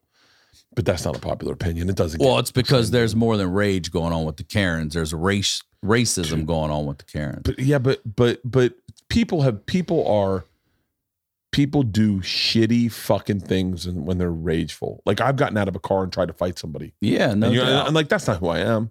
Like I, I, I'm, Tom and I talked about Reese Witherspoon recently. I hope to God we're not canceled for it, but it hasn't aired yet. It hasn't aired yet because, uh, but uh, but, I, but I have a, a fucking theory that. Oh fuck! Never mind. I'm not Yeah, gonna bring it. I'm not gonna re-bring it up. Don't get two shows canceled. Yeah, don't get. Wait, yeah, I guess no one can cancel this no, one. hell no. I, uh, I'll tell you, I, I've been doing this this story in my stand up too, so I'm obviously not going to do a bit, but I will tell you that I've been very fortunate growing up as a, a young white kid to have worked with like older black men and and to be friends with some older black I've guys. known, I've learned more from comedy Yes. watching black dudes. yes, black women. Wanda, let me tell you something. I, I actually, Tom and I were texting one time, critiquing a, a of a comic, a comic, a white comic, and we're like, I don't think that comic has watched enough black comics because there's no, there's no energy to it. You know, it's like hip hop. You know, I'm not saying Method Man's not a great lyricist, right? He is. let's use Mase as an example because I know where you're going. Yeah. I'm all in here and I never raise my voice. Yeah. I don't have any energy and I'm just staying in this pocket right here Yeah. the whole time. Yeah, and and and I go, I go with Method Man. When I first heard him, me and my buddy Mike Osborne were like, "What's the thing?" And we're like, "I don't know," but and then it was just fucking. And you're like, "What the fuck?" And I'm not saying he's not a great lyricist, but I'll tell you right now, I was just I wanted to hear him talk, like uh, fucking. Um, I'm trying to think of another great example. Method Man is the perfect example of it's not. Sometimes it's not what you're saying; it's how you say it. hmm And and I texted like Chappelle. Chappelle man is the perfect example of like that guy could read fucking. Yes, the phone book. He could read uh, Baby Beluga. and I'll watch it. I'm gonna watch the whole thing, and I'll also pay five dollars. Yeah. Like it, it's it's he he says brilliant things. It's that cadence. I want to. Be, I wish I could be more like that. This podcast is brought to you by BLUblox. These are my BLUblox lenses. These are the amber uh, lenses that I got. LeeAnn got me a bunch of different pairs. These are my straight up reading glasses. I use these every day on set. I read so much better with these. Here, watch. These glasses are made in optic laboratories in Australia, not mass produced in factories in Asia. Stylish frames that have been featured in QC and in Vogue. Science backed technology tested to ensure they work unlike other blue light glass companies. This may cost a tad bit more, but trust me, they fucking work. It's worth the extra investment, in my opinion. LeeAnn bought three lenses for me these, a yellow, and an amber. The yellow, I think, if I'm not mistaken, are during the day when they, they work under screens or artificial light. These ones, these are my reading glasses. Take a look. I, I can tell my reading glasses because I see this on the side. Everyone's got reading glasses these days. I know mine are because they say BLUblox on the side. Here's the deal. BLUblox ships worldwide in rapid time, easy returns and exchanges. They also have other amazing products such as low blue light bulbs, red light therapy devices, and 100% blackout sleep mask. Why didn't I get that? All backed by science. Glasses for every need. The blue lights help with digital ushering. God damn it, Bert. I should have gotten these for my flight home. Anyway, go to blublox.com slash Bert and use the coupon code BERT to save 15% off. That's blublox.com. That's B L U B L O X dot com slash Bert and use the coupon code BERT to save 15% off. One more time. That's B L U B L O X dot com slash Bert and use the coupon code BERT to save 15% off. Summer's coming. Are you ready to unveil your beach bod? You're in luck because our friends at Manscaped just launched their fourth generation performance package, which includes the Lawnmower 4.0. You heard that right, the 4.0. Complement your summer bod with a trim from the leaders in male grooming. The sun is shining and calling your name, fellas. Join the 2 million men worldwide who trust Manscaped and get ready for the hot guy summer by going to manscaped.com for 20% off plus free shipping with the code BERT. It's time to bundle up with the Manscaped Performance Package 3.0. Inside the package, you're going to find their Lawnmower 4.0 trimmer, which is fucking next level, the Weed Whacker, which is the only thing I put in my ears and nose, and the Crop Preserver Ball Deodorant, which comes in super handy if you are light on showers like I am in Serbia and you just want to sniff up a little bit. The Reviver Toner, Performance Boxer Briefs, and a travel bag. I'm telling you right now, this the trimmer is the best thing I've ever used on my balls in my entire life. You are gonna fucking love it. Get 20% off plus free shipping with the code BERT at manscaped.com. That's 20% off plus free shipping with the code BERT at manscaped.com. Escape the shrubs and weeds this summer and shine with Manscaped. I have I'm going to share three three things with you. So I um I used to work when I was God in my 20s, early 20s. I used to work at UPS, right? Shout out to UPS Baltimore Hub, Primary One, Joe Avenue. And I worked graveyard shift and um it was just I'm not kidding you when I went to get the job that we were like 40 50 people in the room and I'm the white person. It's always been like that. I'm the white guy at an unemployment office in Baltimore City, and I get this UPS gig, and um, I start working around all these older black guys, and they're saying shit. And I say all the time, like anytime an old black man would give me advice, I fucking listen intently, and I don't always know what they're talking about, but I know there's truth in all of it. And um, I used to hear them say shit like they- uh, they'd show me a guy fucking up. They'd be like, "See that guy, Ryan." You know what his problem is? I'm like, what? And the guy would go, he's all on the mustard and he can't catch up. And I would laugh so goddamn. But you know how true that is? He's just hot dogging over there. He's all worried about image, can't catch up, right? So I had this guy named John Lewis, right? Now, John Lewis, I still love this fucking dude. He trained me on E-regs. E-regs are irregular packages that can't go across the UPS belt. So anything with a wood crate or a transmission, anything that could tear the belt, you have to drive those five car orange trains, load them on, whatever. They teach me how to do this. And I'm driving working with this guy every night and and he looks a lot like Reggie Lewis. But I don't want to say you know who you look like because then I'm some 20 year old fucking racist white kid. And one night John Lewis bends over and this beautiful fucking Celtics medallion drops out and I go, I go, are you related to Reggie Lewis? He's like, I'm his uncle. I was like, God, I've been wanting to ask you, and I didn't want to sound racist. And he's like, he's like, he because at this time he's probably in his 50s, you know. Yeah. And you know, good looking black dude, fit, hat tilted on the side. Hey, baby, what's up, baby? You know, yelling at Yeah. everybody, knows him. He's been there forever. And he's just teaching me about life and everything. He's talking to me about Reggie. It's his uncle, and telling me that Reggie had a brother that was better than Reggie, but he couldn't stay out of trouble. He's in jail, you know, all this shit. And um, he's teaching me one night about some shit. So I come in, it's like it's a Friday night. And we work till like four in the morning, you know, and I'm like, uh, he goes, What are you gonna do when you get off tonight, Ryan? I was like, I'm probably just gonna go home, smoke a joint, go to bed. What are you gonna do? He goes, I'm gonna fuck my wife. and he said it like angrily, and I was like, God damn, it's like that. I was like, How long y'all been together? He's like, about 30 years. And I was like, Whoa, and you're still fucking like that? I go, dude, I it's my biggest fear is that I'm gonna stop fucking in a relationship. Yeah. Like it's one of my biggest fears.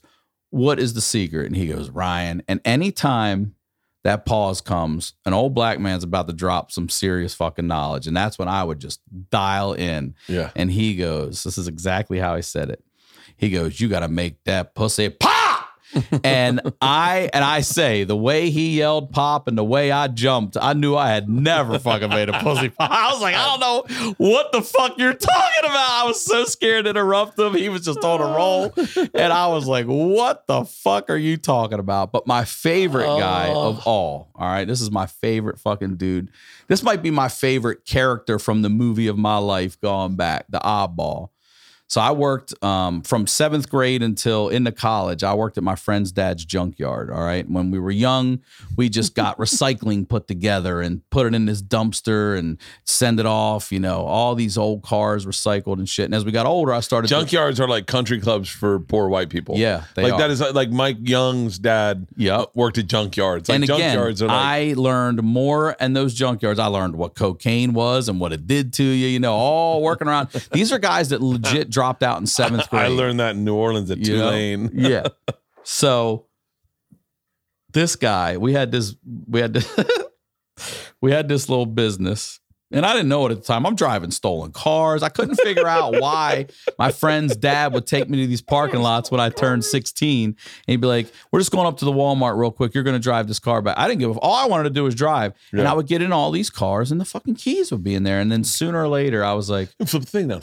Yeah. I'm up. like, why are they all? And then after about a half a dozen of those, I'm like, oh. And I realized I'm driving a stolen car. We take it, we make it disappear.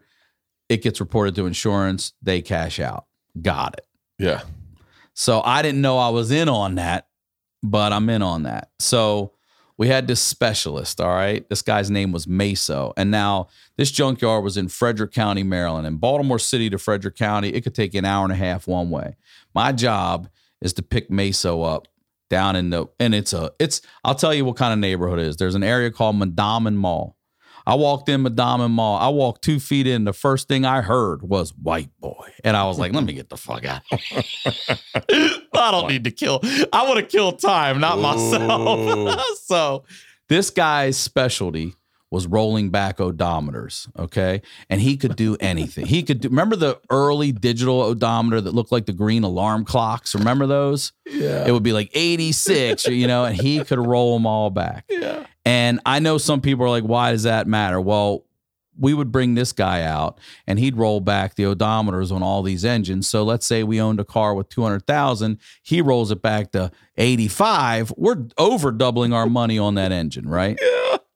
So my job is to go down to the city, pick Meso up, bring him out to the yard, and he's going to spend the day rolling back odometers, and then I got to take him down. Now I pick him up, and I've never seen him. Uh, they just tell me you're going to get this guy at this address. I'm like, all right. And this tall black man comes out. He's slender. He's got a Kangol on, and he doesn't have a toolbox or anything. He's got one of those old school leather doctor alligator bags. You know what I'm talking about? That's his. Oh, fucking, yeah, yeah, yeah, yeah, That's yeah. his toolbox. And I'm like, this dude's fucking died. And he gets in, and we just small talk for an hour and a half out there because the truth is, I'm probably 21. I don't have the balls to ask him, how do you do this illegal Yeah, shit or yeah, whatever? And I take him out. I go about my day. He goes about his. And then I got to take him back. And now I've got the balls. And I go, uh, this is a true story. I go, hey, man, how do you learn how to do all that? And, you know, he's telling me. And just in natural course of conversation, I go, man, that is something. And he goes, that ain't shit. And I was like, here we fucking go. Oh. I'm about to get a goddamn nugget of some old black man wisdom. And he goes, You want to know what something is? And I go, I definitely want to know what something is. And he goes, All right. Next time your dick's hard. And I was like, Yeah, I was I was like, wait, what? Next time your dick's hard. Like, bro, Wait, we now, just, now I'm listening. I'm like, we were just talking about odometers. Now you got my dick all hard. And like I say, he's like, You want to hear about this? I'm like, Yes, I definitely want. He goes, All right, next time your dick's hard, put it in your left hand. And then you put your right one over it. And if there's anything still sticking out of the top, that's something. That's what he fucking told me, dude. This is how small my dick is. That's what he fucking As you told told that, I went. And then what? Are you gonna rub it? Is that how you jerk off? you gonna corn fat. You gonna fucking corn crack corn if on there's anything sticking out the top, Oh, shit. that's, something. That's something. That's That's something. That's the name of my Oh. next album, special, whatever. That's something. That's what I'm calling it based Oh on that. Meso, bro. I couldn't get over that. And my buddy Shannon's there hearing me tell the story. I was at Maryland Live with Tom, and he goes, Maryland Live. What's that? that was a casino we did in Maryland that uh, I always want to say last year. If if I forget, we lost a year of our lives two years ago. I always want to say last year because we actually did something, but two years ago. The uh that's fucking that's something. That's something. I there was a oh my god, this beer's hitting me sideways. Wonder how long this was outside, for for real. Well, you can't get sick from beer, can you? I don't know. We'll find out. Have you ever had sex with a black girl? No, No, no. I hooked up with one once. but never had sex with them. No, You ready for this? But, but I'm not. Just to be fair, not there's no fairness in this, but I'm like I'm not a big sex guy. So like I, I've only had sex with six chicks, and so I'm. It takes a little bit for me to have sex with someone. So hooking up is a big deal for me. Okay. Like yeah, I hooked up with a black chick uh, once. Um, I didn't. There was. It was. No, there's nothing. It's no story. I slept with a black girl one time, and after we were done, she laid next to me and out loud to herself, she goes, I can't believe I fucked a white guy. I'm like, you know, I'm right here. dude can i tell you the the one the one uh the one ethnicity that i just i never really experienced growing up? Like when i was in my my my run of of hooking up with chicks. Because you know i i i think i was in my prime from like 16 to 18 of like just hooking up.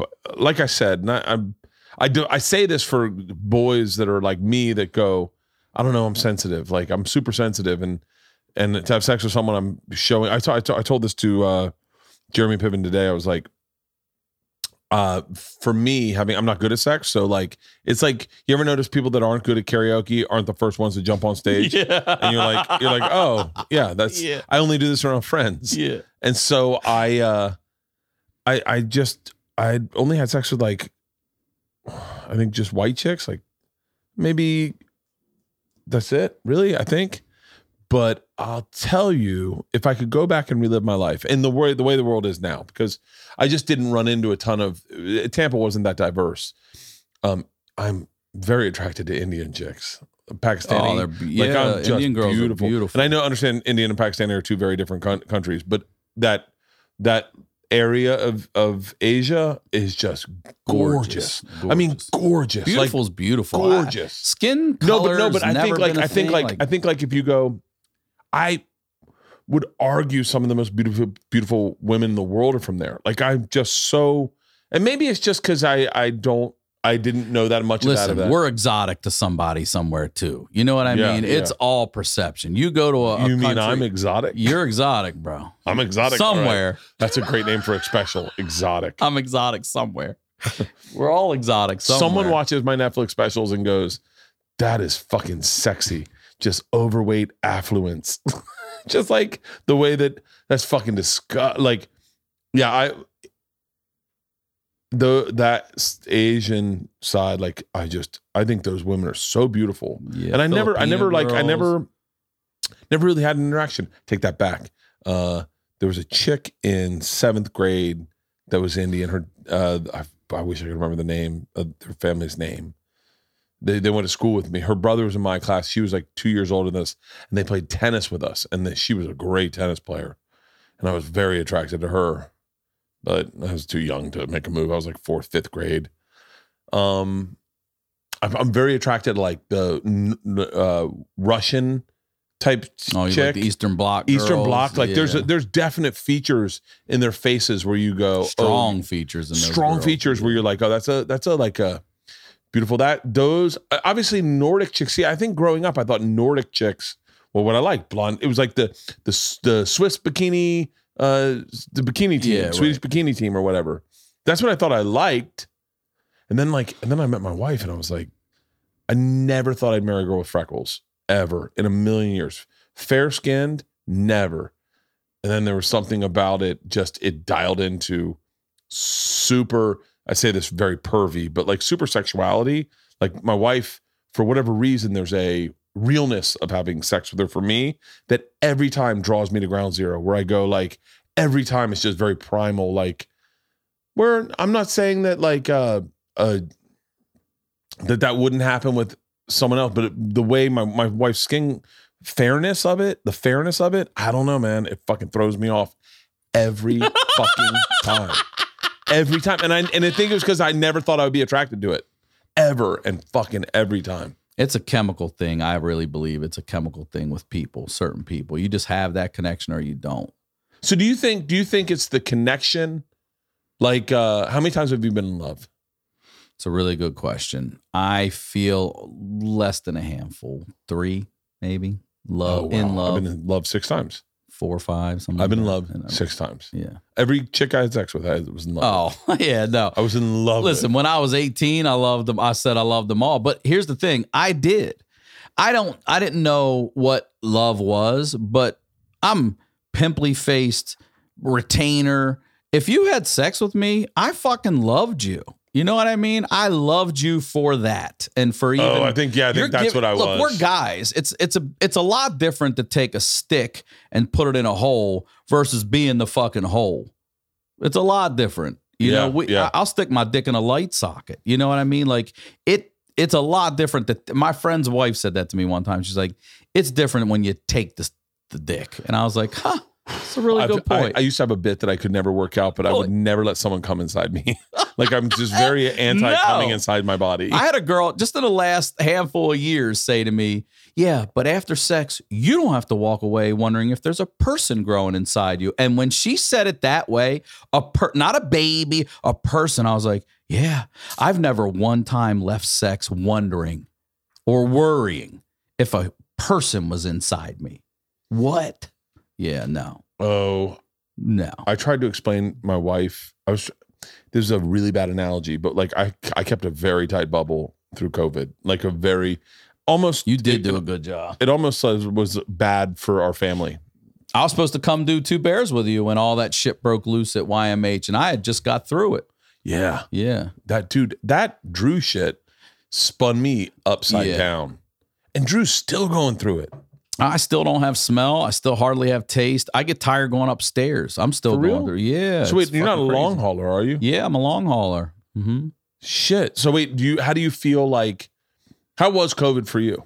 It was the six of us in my family and friends circle had it, and it wasn't bad. I mean, it really look. I, if they would have, if anybody would have come to me and said, "You're going to lose your smell and taste for a year. You're going to be tired for a year," but you don't have to go into one of these cesspool fucking hospitals. You're not going to die. You're not. gonna I would have been like, check, Yeah, check. I'm taking it. So I know people don't want to hear about it anymore, but um, it wasn't No. bad. Everyone, the worst was, I mean, none of us had fevers, none of us had diarrhea, stomach, nothing, nothing. I had, I had what would I would equate to a head cold for a week, and it was on like a four out of ten. What's your blood type?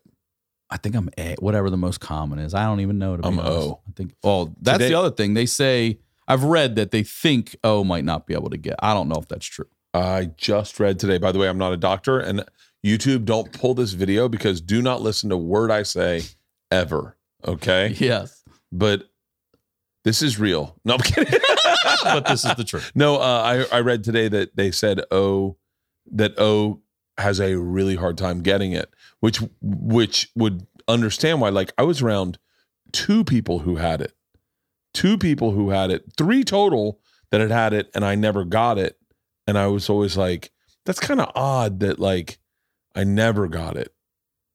I, I just find that odd that like I was around people when and other people that got it, other people around them all got it, except for Drew's wife. She didn't get it, but Yeah. like his son did. He said. his son got and it. all he was doing was putting food under the door. And I th- and they said they said the the thing they released today. And by the way, today I don't. Today is uh March nineteenth, so I'm sure things have changed. But the thing they were saying is that people with uh, A AB blood type, they're um they are are more susceptible because of the. Why would I even finish a sentence? Why would I even? Because I didn't listen. All I heard was "Oh, can't get it," and went, I'm good. Swipe. That's it. Read That's what I wanted Yeah, to like read. what the fuck is wrong with me that I would ever sit here like I'm fucking Don Lemon and go, "Let me tell you something." Have about- you ever like obviously I, I don't Tom's injury is just absurd, but have you ever had a horrible injury? Like you ever break bones or anything like that? no, growing up? oddly enough, I think I'm. I think I'm. Are you Impervious, unbreakable, bro? impervious to Are you Bruce. Willis and unbreakable? I got to be honest with you. I'm Do you get colds and shit? Do you get sick a lot? You travel No. so fucking much. How do you not? I always get sick on a filthy fucking plane. Oh no no no no! I'm I'm like a, a honeypot. So I think what happens, and I talked to someone about this. I think I've exposed myself so much that my immune system's just fucking gangster. I was telling someone today, I was like, if I have, I was telling my trainer, I said if I have a bottle of wine a night, I'm good. I can do whatever I want. I'm fucking. I can beat you in anything I want to beat you in. I can outlast you in a, on a treadmill. I can outlast you in a gym. Not anyone, but you know anyone as fat as me. But like like today, I'm working out with a guy that uh, one of my buddies comes in and trains with us, with me and my trainer, and he's uh, you know six foot, 185 pounds, great shape, and I'm smoking him on the on the on the rowing machine. She was like, "Whoa, did you not drink last night?" And I said, "No, I had a bottle of wine." And she was like, "Whoa, aren't you hungover?" And I was like, "No, a bottle's fine." She's like, "Well, then what is too far for you?" This is the Great beginning of too far. This is the beginning of too far. A cocktail, and a beer. a beer, because I'll tell you right now, a dinner is going to have a bottle of wine. And then I'll wake up tomorrow. I'm not going to feel so great. I'm going to feel like, I'm going to be like, uh, and then what happens? I become very punitive with myself. And so I say, don't be a fucking bitch.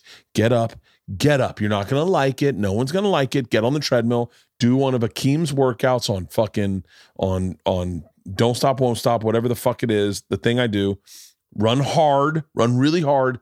You'll sweat it out. You'll be good. And I have my trainer again tomorrow. So I'll get up at nine, probably nine because it's Saturday, work out hard, and then come here at two, work out again. And then I'll party pretty ball, party balls tomorrow. But that is my, um, like, I, I don't get sick. I really don't get sick. And then, and oddly enough, when I am sick, I don't notice it that much. Like, I'm not a guy that like shuts down. I'm like, yeah, I've never been a bitch when I was sick either. I used to get, you know what's funny? You say you you're right because I remember being sick and I would still go play sports and that would clear me up. I never could understood breathe through my fucking nose I after I people started under- running around. Now I understand people calling in for being sick, where they go, "I'm sick," and you're like, "Oh, don't get us sick." I Yeah. understand that. I never understood someone being sick and not doing stuff. No, especially a sport. I'm like, Or especially you got working a out. cold. You got a cold. You got a cold. I ran the LA marathon with a chest infection. I ran the LA marathon with a chest infection. I swear to you, on both of my children's lives right now, a chest infection. So what I did is I put, uh, I put um, uh, Halls extra strength menthol mints in each of my cheeks, so I didn't cough when I ran. I ran the whole fucking marathon with a chest infection Without coughing, really? without coughing. And I, I coughed one time and I almost shit my pants. And I went, no, more. And I put, because if I have Hall's Mentho-Lyptus, I won't cough. Ha- let me ask you this: on ahead. stage, you ever sneeze on stage or anything? I in all the years, I don't think I've ever have fucking sneezed, only because I've been like, I've never sneezed on stage before. And then I had a, I had one time, I've never had to pi stop to piss. one time I was the sickest I've probably ever been, meaning like people thought I was going to die. Like I was just, and I still did the weekend. I'm not even remotely had a hard time getting through the weekend. I did the show. It was with Jameson Comedy Tour. And I, Steve Byrne came up on the end of the show with me and brought a drink. I, oddly enough, I wasn't really drinking that weekend because I was sick. If I'm, but here's the other thing: if I'm, if I start getting sick, I just stop drinking and it goes away. It's like I think I put a beating on my system so much that the second I pull that one variable out, my body goes, "All right, we're good, thanks." Um, and I fell off stage. Drunk? No, sick. I Like, took- I did a shot with him, and then I just kind of stumbled, but I fell off stage. But I think everyone just assumed I was wasted. The next time I'm there, I'm there by myself. It's sold out, and I'm not like a household name at all. Like, not saying I'm a household name, but you know, you're a household. name. I'm not a household name. I'm a backyard name. Like someone will bring me up around a grill.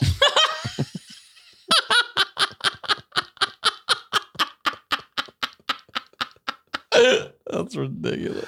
And so and so I hear a girl in line go, Hey, is he gonna be drinking tonight? And this, this lady goes, I I don't know. I'm sure he is. She goes, because the last time I was here, he fell off the stage. He was so drunk. And I knew I wasn't drunk, but I did fall off stage and I did do a shot with Steve. I did do a shot with Steve and I fell off stage. I was like, I am not drinking tonight. I am not drinking at all tonight. Get on stage, start performing, and they start sending shots to the stage. And I'm like, listen, guys, I'm not really doing shots tonight. Like, I'm really working on material. And they're like, boo. And I'm like, guys, guys, seriously? Like, I'm really working on material. And I was like, boo. So, like, I get through like more 15 more minutes and more shots show up. And I'm like, guys, seriously. I go, listen, can we be really honest? There's a woman in this audience right now that I heard you. I know you're in this room. I go, I heard you in line say that Bert was so wasted last time he was here, he fell off stage. And it got in my head. And so, ma'am, for you, I'm not doing these shots. And then she stands up and goes, I'm the one sending the shots, motherfucker. And I was like, what? She goes, do it again, fall off stage. And I was like, all right. I've only ever had to cancel. It was my first big weekend at a improv, and it was Brea, and they gave me that. Dan managing? Well, he was GM at the time. Okay. Uh, they gave me the Christmas weekend, you know, and uh, Yeah, I I was love like, those okay, yeah. I'm down. It's December 26th. I'm in the shower. It's 2014 because my daughter was just born. And all of a sudden, I dropped to my knees. I have never had pain like this. I'm like, I don't know what's going on, but I know I need to go to the hospital right fucking now.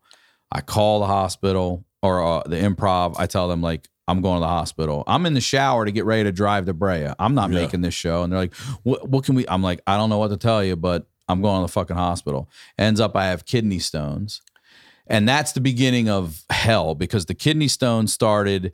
Then next thing you know, both my legs are clotting, and I'm like, "What the fuck's happening to me?" And then there's a doctor. The doctors tell me I got to go speak to this um, oncologist, and I'm like, "Isn't that a blood cancer doctor?" And like, "Don't freak out." I'm like, "I'm freaking the fuck out," and they're like, "Don't freak out." But we don't normally see both legs God. I'm like, "Yeah, all these things are not helping me." So I um I end up um going to this oncologist and and the dude's like listen um here's my personal cell phone number i was like huh i go listen i've never been more scared in my life you're giving me your personal cell phone number he's like your numbers are really fucking high like High with what? with what? Like, so when it comes, there's a like I know cholesterol anything over 200 is bad. I don't know what the clotting number is, but whatever that number Yeah. was, I was extremely exceeding it. And he's Yeah. like, it is my belief that if I put you on blood thinners for a week, we'll get you back to zero and you'll be good to go after that. But something's happening right now. I don't know what it is. We have to run tests. blood thinners more than just like baby aspirin. You way more than baby aspirin. Okay. Like it's funny. Every doctor I met with said, "Look, you're in your 40s. If you have to be put on blood thinners now, it's not good. Because if you get in a car accident or something, you it's over. You'll bleed out. You'll you'll bleed uh-huh. out before you make it. You know. So they're testing me. He's like, "This could be leukemia. This could be lymphoma. This could," and I'm just freaking the fuck out. And it takes a few days to get the goddamn results. So the whole time, all you can think about is death and. You know, you're trying to stay no, no. positive. Yep, yep, yep, yep. I'm canceling a doctor's appointment next week, so I don't want to like, deal with it. Oh God! So I go in, and um, they come in and they tell me, "Good news, you don't have cancer." but you have this thing called factor five Leiden, and it's a disease I've had since birth, and and people live to 100 and die and never even know they have it unless an issue arises. And what it means is my blood is thicker and it's prone to clotting. So I oh, have to that's so careful. interesting. I have a friend who's having a hard time getting blood pulled out of his arm right now. Do you know who we're talking about? No, Oh, I'll tell you later. yeah, um, and um, I will never forget the lady, the nurse came in. She goes, "How do you feel?" And I go, "Just I feel relieved. You know, I feel like there's a monkey off my back." And um, she goes, "Listen to me." And she sat down next to me and she goes, "It's my job every day to tell people that they have cancer. Today, I got to tell someone they didn't. You go fucking celebrate that." And I was like, "What?" I still have chills saying, it. and I was like. I'm going to fucking celebrate that tonight. And she's like, you go celebrate that. So I've got this weird disease. That's why I got to wear fucking compression pants when I wear fly comp- and shit. Oh, yeah? Not regular, Yeah, just yeah, when I fly because of altitude and stuff. And I'm the asshole that's got to get up and walk the aisle and stand in the back. You know, you're always like, why are those assholes back there? That's me now.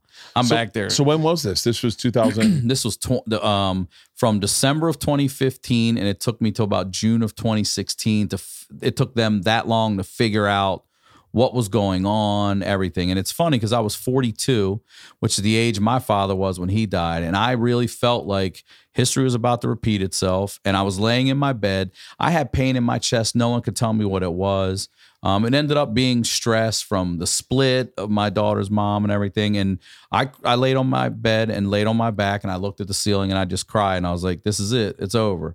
And then somehow I ended up falling asleep and waking up in the morning. And that was the day I just was like, fuck this shit no more. And I just, you know, took hold of it. what what happened with the kidney stones? Man, that fucking thing. Those things suck. man, it, I wonder if I have them sometimes. You- and then and then and then I hear, talk to guys who had them. bro. Okay, my uh, my favorite one, my favorite story of kidney stones is uh, I'm sorry if I'm outing this person, but uh, uh Jimmy Jimmy Hart, Jimmy Hart. Jimmy Mouth the, of the ma- South? the mouth of the South. Nah, the ma- wrestling manager. Yeah, I remember. I remember. Uh, I said something. I said I was with my buddy Cowhead, Mike Calta, and I and he saw Jimmy Hart. I, I'm, I'm so my memory's so bad. I'm not certain if Cowhead simply told me this, or if I was with him at lunch when he ran into Jimmy Hart, and Jimmy Hart said to him, he said, "Hey, how you doing?" And he goes, "Uh, "Michael." I don't know what he said. By the way, I, I don't know what he said. Cowhead's gonna fucking light me up for this. He's like, he definitely didn't call me Michael. He goes, drink water. Always drink water. You do not want kidney stones. It's funny that one interaction that my buddy Cowhead had with Jimmy Hart, I never forget. Like I remember it. Lemon water. lemon water. That's what the urologist told me. That's the secret to fucking everything is lemon water. Done. That's all I got to do. Get up in the morning, Hey, have, someone hit up. chug Someone some hit, lemon water. someone hit up. Liquid Death. Let's make lemon water. lemon water. Let's bro. make lemon water. fresh lemon in your water. I, I bought one of those pitchers that has the little cylinder in the middle, and I cut up lemon and I put it in there so it flavors the water, and then you just pour a glass.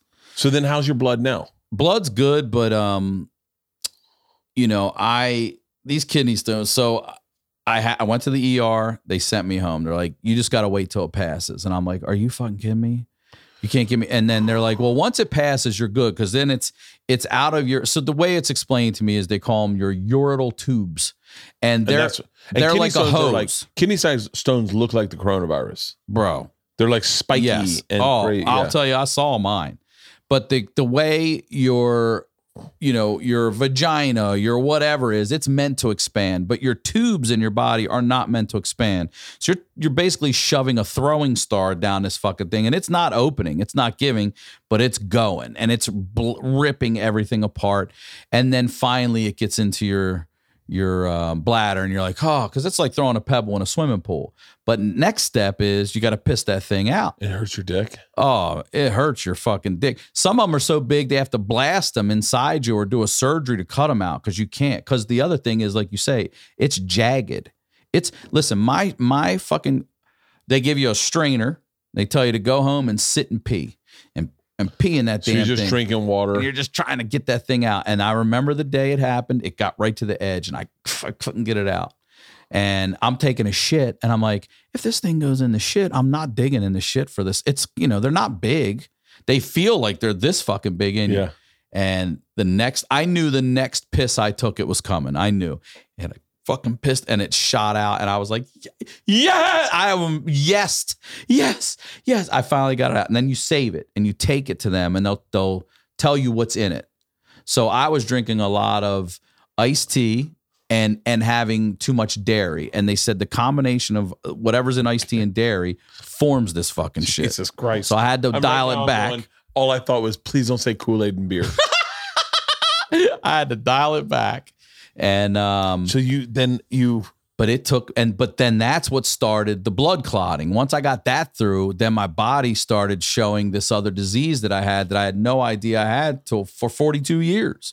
And and then everyone in your family's got to get tested. So i tell my brothers they don't have it. I tell my mother she doesn't have it. So i find out that my dad had it. I got it. I'm the only one. And now after thinking all this time since i'm 16 26 years Yeah. that my father's died of a heart attack they're now thinking that he had this and died officially of the clot. of the clot, yeah, and they think that a lot of times in the 80s, they said, look, technology and, and medicine has come so far that a lot of times back in the day, if you died young, we just said heart attack. But what they're really realizing is a lot, it's clots that are a lot a big problem for a lot of people. So yeah. So now I'm good. I'm not on blood thinners. I was just on them to get me back to zero. We did a bunch of tests and I've been good to go. And he turns out this doctor had it. He's like, uh, my brother had it, and I'm a blood doc, tested my own blood. I got it. And I'm like, you never had an incident? He's like, never. And I wouldn't even known I had it. So it's- Really? yeah, you can live just there's people out there right now that have it and have no idea because their body hasn't reacted to it. And it so only happened because of this kidney stone shit. I, I wonder. I, I I feel like I the way I've been working out lately, I'd know if I was gonna have a heart attack. So I would have already had it. Like today, I definitely would have had a heart attack. I was fucking definitely. I was gasping for air. But then you think blood clots. That you don't even know. The eh, blood clot is a light switch. You could just be walking doop, doop, doop, you're done. Like that, bro. Like that. And you don't you don't get the warning sign of the the, the it's traveling into your lung or your brain. It's just you, you hey Bert, what? It down. Done. Like light switch. Oh, I that. I mean, I, already- watched. Okay, my father died. We found him dead in his bed in the morning. We have to live. Then we're on our own. My mother, we get put into this home with her, this apartment. She leaves us for weeks at a time to go live with her boyfriend, and it's me and my two brothers raising ourselves, getting ourselves to school, going every day, signing our permission slips, doing everything. Then my mother kicks us out when we turn 18 because she doesn't get the social security check. We move in with my grandma, my dad's mom. A year later, year and a half, I'm sitting in a little chair just like this. There's a table right here, just like this, and a lamp, and her stairway goes up here. We're in a little row home in, in Baltimore County. And uh, my brother's sitting there with me. We just got home from community college, which wasn't a mile from my grandmom's. And everything's different on a day. When you really go back and look, like the night my father died, he was laying on the couch watching TV, and I always stay up late, always. And I I didn't that night. I went to bed, and I don't know. We none of us know if he yelled, called for help. None of us. He just we woke up and he was been dead in his bed. But my grandmother would usually she called it, I'm gonna go take five. And she would just lay across her bed and just chill for five, ten minutes, little nap, and then up. But she always kept the door open. This day, door shut. We're sitting down there, and that door flies open. And she her last words were, Somebody help me. And then she stood up erect, and I mean, boom, down on her face, arms to her side, broke her nose, nose, teeth came out of her fucking mouth. And my bro- I'm already on with 911. And I was a lifeguard at the time. My brother's at the top of the steps. He doesn't know what to do. And I'm telling the lady, I'm a lifeguard. I know CPR. So we switch. And because they want you to be on the phone till the ambulance comes. I go to the top of the steps and I'm giving my grandmother fucking CPR, mouth to mouth, chest compressions, all of it. And she had this picture right here behind me. Great, great comedy jam, by the way. Oh, it was that That's the end of the world end of the world. when they legalized marijuana. Oh, here's comedy jam. So yeah. there's this picture of Jesus on her wall behind me. And my grandmother's just looking through me and she's going and gasping for life. And I'm boom, boom, mouth, you know, all the compressions, you know. Firemen get there, they just throw your they don't they don't come in and gently move your shit. They're they'll come in here right now and flip this shit out of the way and they make a big room. They bring her down the stairs, they rip her fucking top open, and now you're seeing that. And they're the paddles have always freaked me out. I had never seen them used on a person, but even in TV, just to see a, a lifeless body just little has always weirded me Yeah. out. And they did that, and they got a lot of color back in her. She looked much better. I mean, she was blue when. So they take her in the ambulance, and my brother goes with her, and I stay to give the police report and to put the house back together. And I'm gonna go meet them at the hospital. And um, everyone leaves, and I'm by myself. I go to the top of the stairs, and I just see her fucking teeth in the carpet. And I'm picking my grandmother's fucking teeth out of the carpet. And I look up on the wall, and this picture of Jesus is tilted. And I can't help but think, like, I think my grandma was trying to see Jesus when she was dying. And I blocked it. I feel like Jesus was doing everything he could to fucking give her a fucking look. And I think I blocked that fucking vision for her. And then they called me and told me she died on the way to the hospital. I think I blocked her fucking shot of Jesus. I can't. I will. I can't help. And then they told you she was dead. And they called. I oh, said, "How is she?" And they said she didn't make it. And I just lost it. I was like, "Oh my god, this is our dad and our grandma in a handful of years. We oh. now have nobody." And I'm looking at that picture. And that picture was like he was like trying to do everything he could. Ryan, Ryan, get out of way! I think she was trying to gasp like, get the fuck out of way. Just let me see my Lord and oh. Savior before I check Oh. out. Oh. oh, God. oh, And then I would go up and and we kept her home like she had it. I Oh. never felt like it was my home. And and I would vacuum Oh. and I would hear her teeth rumble in the vacuum because it was still in there. Oh my god. I would fucking I I to this day I will go straight in a picture if I see it crooked. Like it really had an impact on me because I do think she was trying to Jesus be like, hey man, Hey, just a little bit to the move left. your fat fucking head, you asshole. oh my god, Jesus is trying. That's Yeah. so great. That's such a great story. God, fuck. yeah, I've seen a lot of death. You've you've said you've had you've dealt with so much fucking Death. death and sadness and sadness and Yeah, even a like the d- you're you're split up from your chick. Yeah, it's sad. It's just it. How do you compartmentalize that to your daughter? Where you're like, hey, it gets worse. Just so you know, like yeah, I know. like she's. I'm sure she was probably. uh, Maybe she was too young to know about she about. was one, but now she's six, and now she asks, yeah. "Do you love my mom?" Absolutely, and I do love her. I tell her all the time, "Your mom gave me the greatest gift in the world. You, you know." I, I try to explain to her that some people are better being friends than they are parents or lovers or whatever. And I, I tell her all the time, you have friends. I, I can list 10 kids that are from split homes with her. So she Yeah. gets it. You know, hey, this person, that person, this person. But you know, she talks about like she said to me one time, "Can we all live together and be a real family?" I go, "Hey, listen to me. We are a real family." I don't ever want to hear that again. I go, "Your friends who live under the same roof, some of those people aren't happy, and you're better this way." You know, you've got two parents who love you, and anyone that we bring into this is going to be vetted and it's going to be a good person and they're going to fucking love you. So Yeah. You've got the best of both worlds. It's not good to be under a roof like some of the neighbors or your friends you hear arguing and When you yelling. see shitty families, sometimes shitty families shitty pass off as like, yeah, but we've stayed together, and you're like, oh, maybe I shouldn't have. I'm just trying to break the cycle. I am my grand my dad's parents weren't divorced and neither were my mom's. Uh, but but both grandfathers died. So they were single women at that point, widows. Um, but my parents, no. And I want to get that shit out of the way now and stop that shit. Well, I don't. You know, things have changed so much from when I was a kid. When we were kids, about like what divorce was, and then it goes to like fifty percent of households are divorced. yeah. I said to Ila the other day, I, we Were I'm- your parents together all the time? no, the they split way? up for a little bit. but they got back together They got back together, and it worked. yeah, Yeah, we we tried that too. That's they're they're together and they they're they're good. I, I joke about it, but I think but how many years are we talking at this point that they've been? oh, they've been together. They've they've been together twenty no, f- well, forty. Yeah. it's got to be 48, 40 And what was their split? How long? year and a half, two That's years. not long. Yeah, Not not not when you're talking about forty fucking It's years. funny. I, I, I, you know, really had this. I had a, have a perfectionist view on life where I looked at my parents' marriage as like well, they'll never get divorced. And that was it. I was just kind of like bookended it with that. And then when they split up, I was devastated. I was super devastated. And I ended How old were you?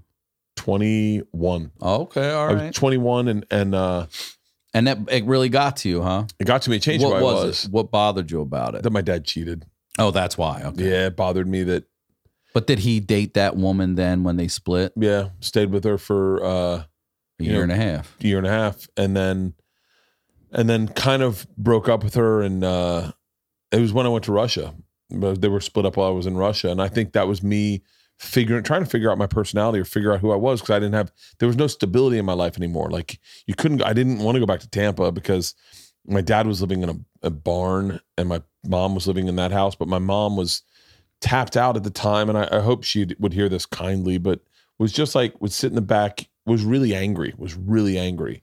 Sit back and drink Heinekens and smoke Virginia Slims. My mom's not a smoker, and my mom always have a beer with you, but like would sit back and was not a happy person at the time. And I guess my dad was happy, but we never saw him because he lived in a barn and and you almost had to pick sides. And my little sister Cotty lived with my mom. Oh, so you So- did split? They split, and then um And you lived with your dad? no, no, no. I, I was in college at the time. Oh, okay. So you, I was 21. you're just way totally. I was ta- I was tapped out, and and I remember my uncle Jerry called me to talk about it. And this is your dad's brother or your mom's my, brother? my dad's uncle. Oddly Uncle, enough, they're the same great age, uncle.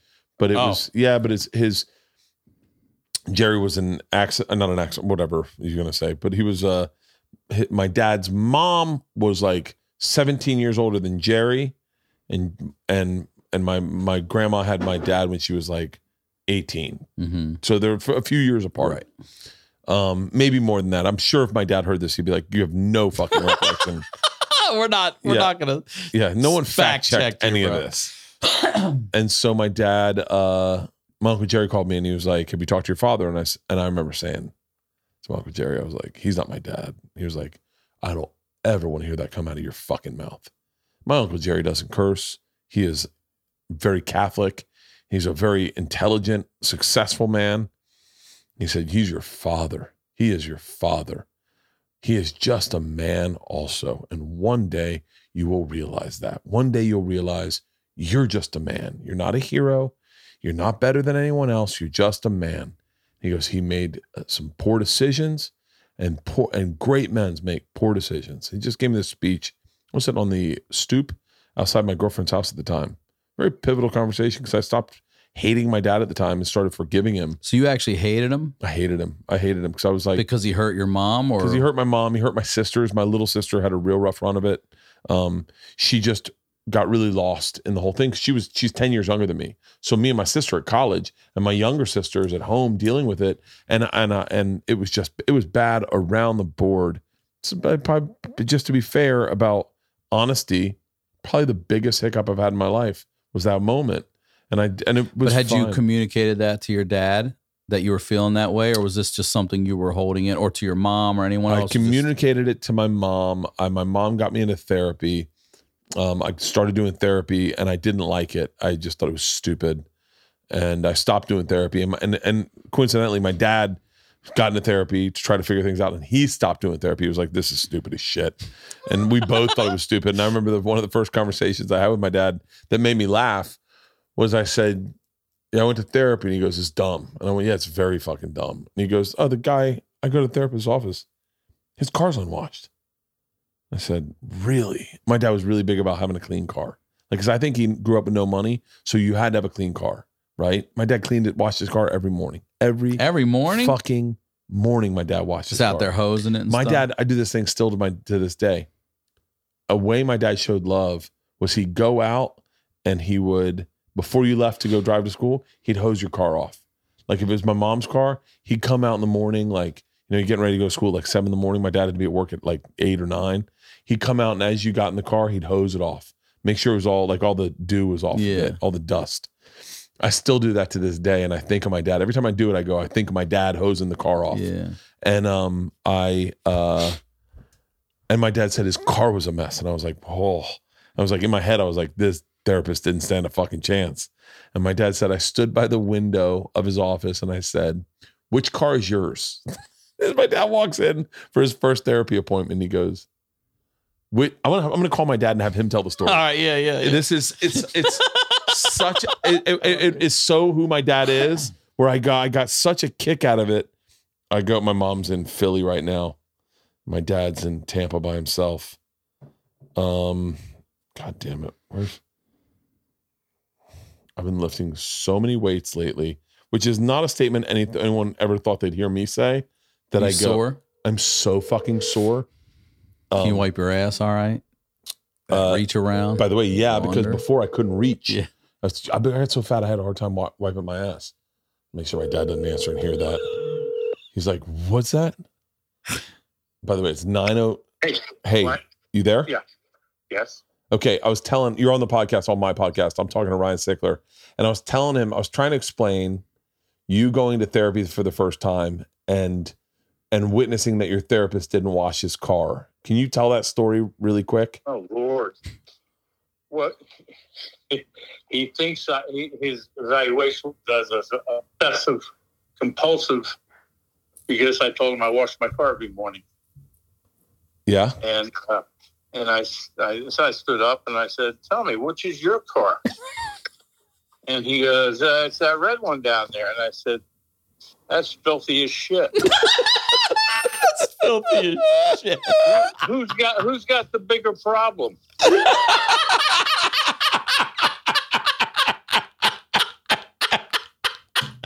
Oh, That's great. that's the best. that makes me laugh so hard. He didn't laugh. I was telling Ryan, I was like, I go, I, I feel a connection with you. I go, every, how often did you wash your car growing up? Would you say Oh, my! I mean, my father's car or my car? your car? I said you washed your car almost every day. Uh, virtually, I would say five times a week anyway. It's Yeah. every day. Yeah. Do you still do that? Do you still wash your You car? still spray it off? No, you know, I, I'm 73. So I, for $50 a month, I get unlimited car washes. So he's still got, he's got, he's got a membership. I was saying to Ryan that sometimes I, I feel a connection with you. Sometimes when the girls are getting ready to go to school and they get in the car, and uh, I'll go out and I'll grab the hose and spray the car off for them. Do you remember doing that? Oh, yeah. Yeah. That's crazy. Yeah, yeah that's, that's 40 some years ago, Bert. Yeah, I know. All right. Well, I'm going back to the podcast. I love you. okay. Take care. Good Bye. talking to you. Bye bye. I notice see notice, that he, right did, there. notice he like, didn't say I love you. He has a weird thing about that. Like he he'll he'll say I love you. Is it that old macho I shit th- where no, a man I, won't I say think I he'll you? say he says it to me, but he just doesn't say it like all the time. Sometimes he'll say it, and I think his go to is like, okay, sure, Take care. yeah, have a good one, bud. And but but uh, but yeah, he was a. St- I remember one time. I'm so jealous of that moment right there. I, you know, you don't even know how much I wish I could just even call my dad. Uh, Forget I- putting him on the podcast. I tell you probably the reason I connect with you so well is that my dad lost his dad at a young age, Did he? and he think. I mean, like if I I couldn't even bring it up to him, he start crying. Oh, He he gets he thinks so intently about how how old was he? Your dad? thirteen. Oof, yeah. 13. Are you ready for this? My dad officially, okay, he died October of 1989, or excuse me, November of 9, 27th, 1989. And um, this, is, this is true. This is ridiculous. November 27th, 1989. They lay him out on the 28th and the 29th, and the funeral's on the 30th of November, which coincidentally is my younger brother's 13th birthday. They bury my dad. I'm not kidding you when I tell you at the wake. We went back to the house and it was a bunch of tears and shit. And then somebody's like, Happy birthday. I'm like, who the fuck Oh my organized? Oh my God. We had a birthday wake, bro, for my dad's dead and my brother celebrating his 13th birthday. All in the one. People are looking at each other like, they're looking at us. I'm like, I don't have anything to fucking. Do. I'm with you on this. So then, without a dad, how did you know like what steak to order at a restaurant? I didn't. Or like, I did. And I really believe that something like that has set me back 10 years in like money. I didn't know about. I knew how to make it, spend it. I knew I should save it, but I never had it to save. It Yeah. was make it, pay it, make it, pay it. I didn't know about your money making you money. I didn't know about steak. I didn't know a good steak is flipped once. You know what I mean? I didn't know that. I, I, I, I One said- time. I said to my, I was on one of my first few dates with LeeAnn We went to a steakhouse, and I called my dad from the steakhouse. I said, "Hey, I, I'm figure. I, I can't remember what steak I want to get." And he goes, "Filet, buddy."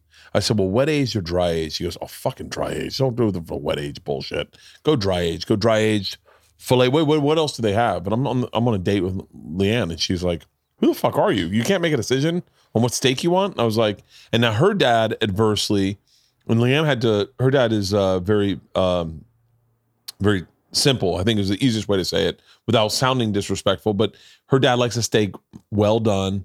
He he's not like uh he's not uh he doesn't go to a lot of steak houses. Like if he has a steak, it's you know they're making steaks at the lake house. He's a, he's a, he's a, uh he's from a small town of like twelve hundred people.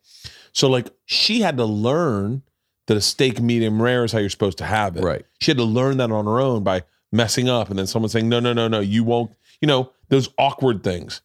And so for to watch me go like I'm calling my dad. And I still call my dad. I, I- if I go to a steakhouse, I call my dad. It's a moment that I have with him where I go, "Hey, uh, bone in or uh, bone out?" And he goes, "Oh God, what's well, you know the bone in's a ripoff." He said, "Like I can predict the sentences he's going to say," um, but he he has it's the dads are such an important thing Yeah. with people because my dad lost his dad at a young age. And when we started, when we first started hanging out, and you told me about losing your dad, I, j- I immediately go to my dad, where I go, "Oh, my dad, I know, I know that guy. I know that guy that had to figure it out all on his own. Where life was a little unfair because."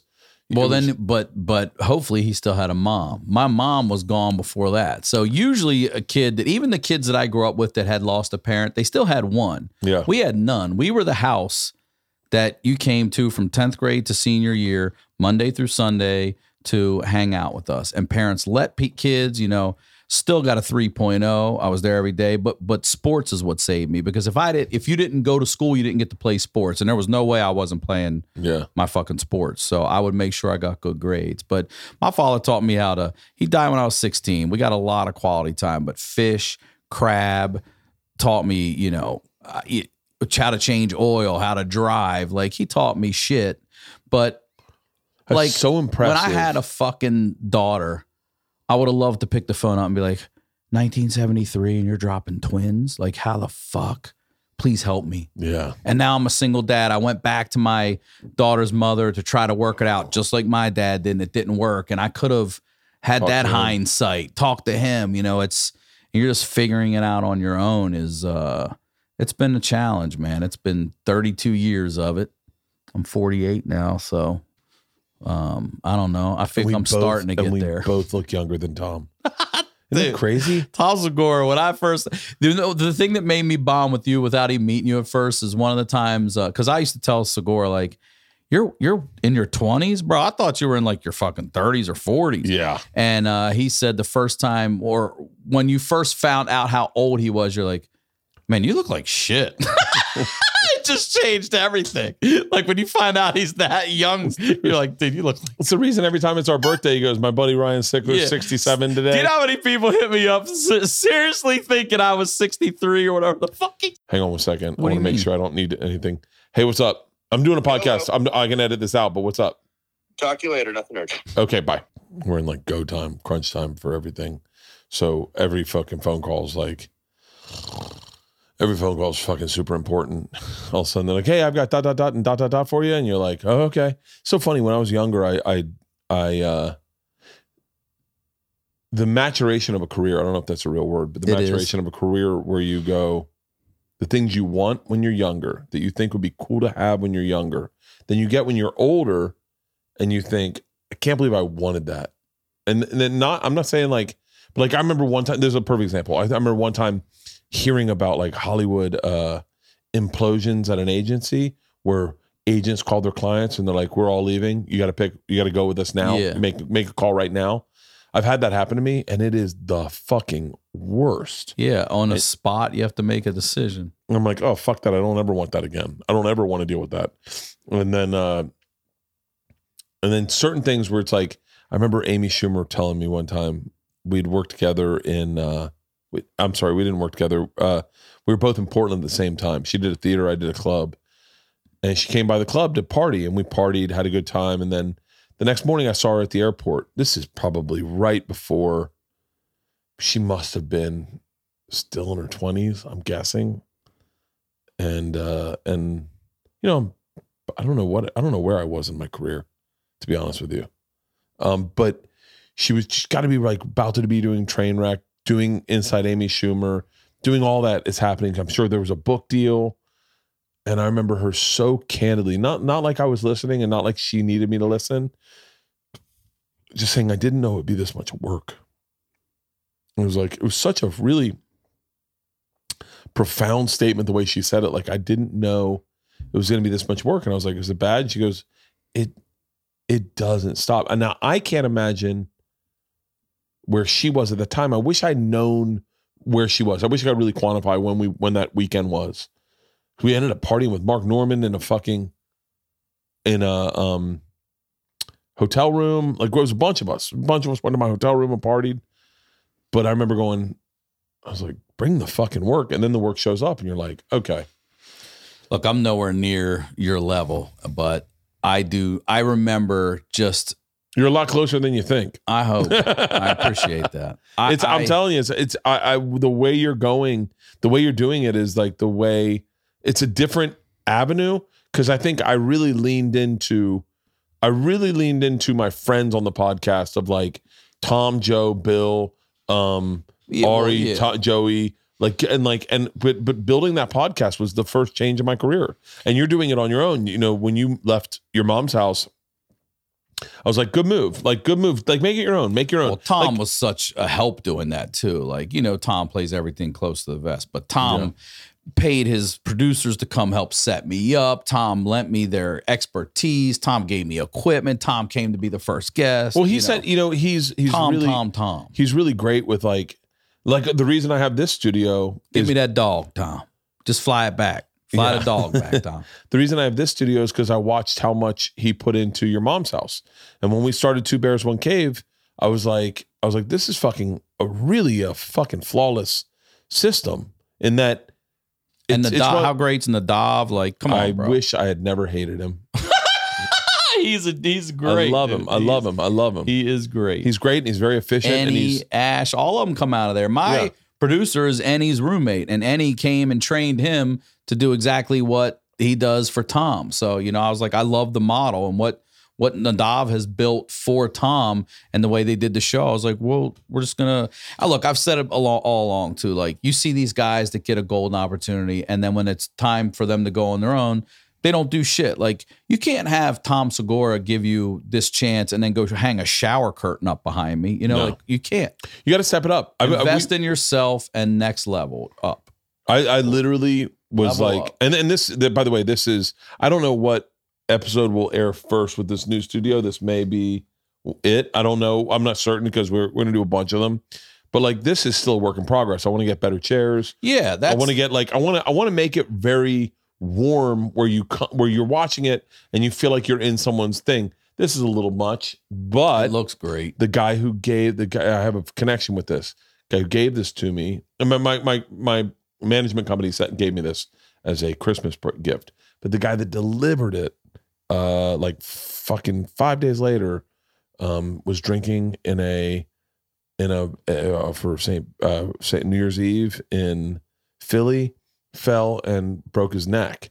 And I've been watching his recovery. So in a weird way, I have a really connect close connection with this because my buddy Chase, who Does he want to come on the Patreon and talk about a recovery from a broken neck after he delivered a fucking sign Uh, to you? I'm gonna make sure he's on my podcast Because that's the story. because he delivered it. He delivered it, and then he was like, "Yeah." Just a few days later, his whole life is he par- is he quadriplegic? he- uh, I want to promote. He's got a uh, TikTok that he's doing hmm about it. What's his name? Uh, Chase, I, I don't know. I'm, by, by the way, I'm, I'm I'm I'm really sensitive about sharing this. Wait, hold on. like- You're gonna give him credit so people. I know, but- let me help him here. He's about to put the phone. What's his name? How do they follow him Let on me see. TikTok? Here, while you're looking, can I pee real fast? Yeah, go pee. Where do I go? right there. At Chase gets better on TikTok. At Chase gets better. All right, we should probably wrap it up. My daughters just showed up. Hang on one second. Let me call these little biatches.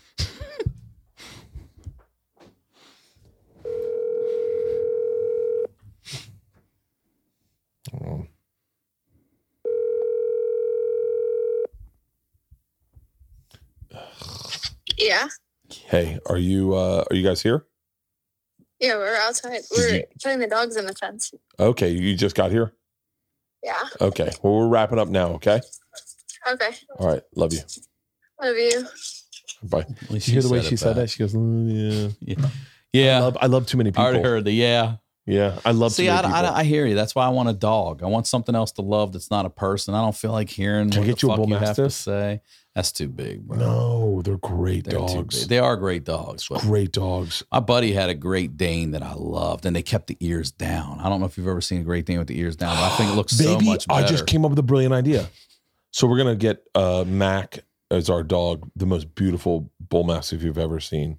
Izzy is Izzy's Izzy's gorgeous, but she's a fucking pain in the ass. Mac is the best lover in the world. This is the greatest dog I've ever owned. I know, hold on, let me phrase that. Priscilla's the greatest dog. I've had some great dogs. Priscilla and Abigail. I've had th- uh, uh, technically Mac is my fifth. I've had Abigail was my first.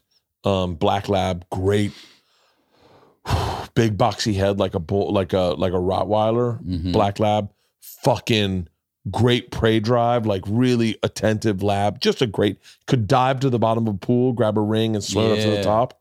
You'll meet Mac in a second. We'll go outside. Um, uh, and then and then I and then I, we got Mona was the next dog I owned with LeeAnn. That we got that for Ila for Christmas.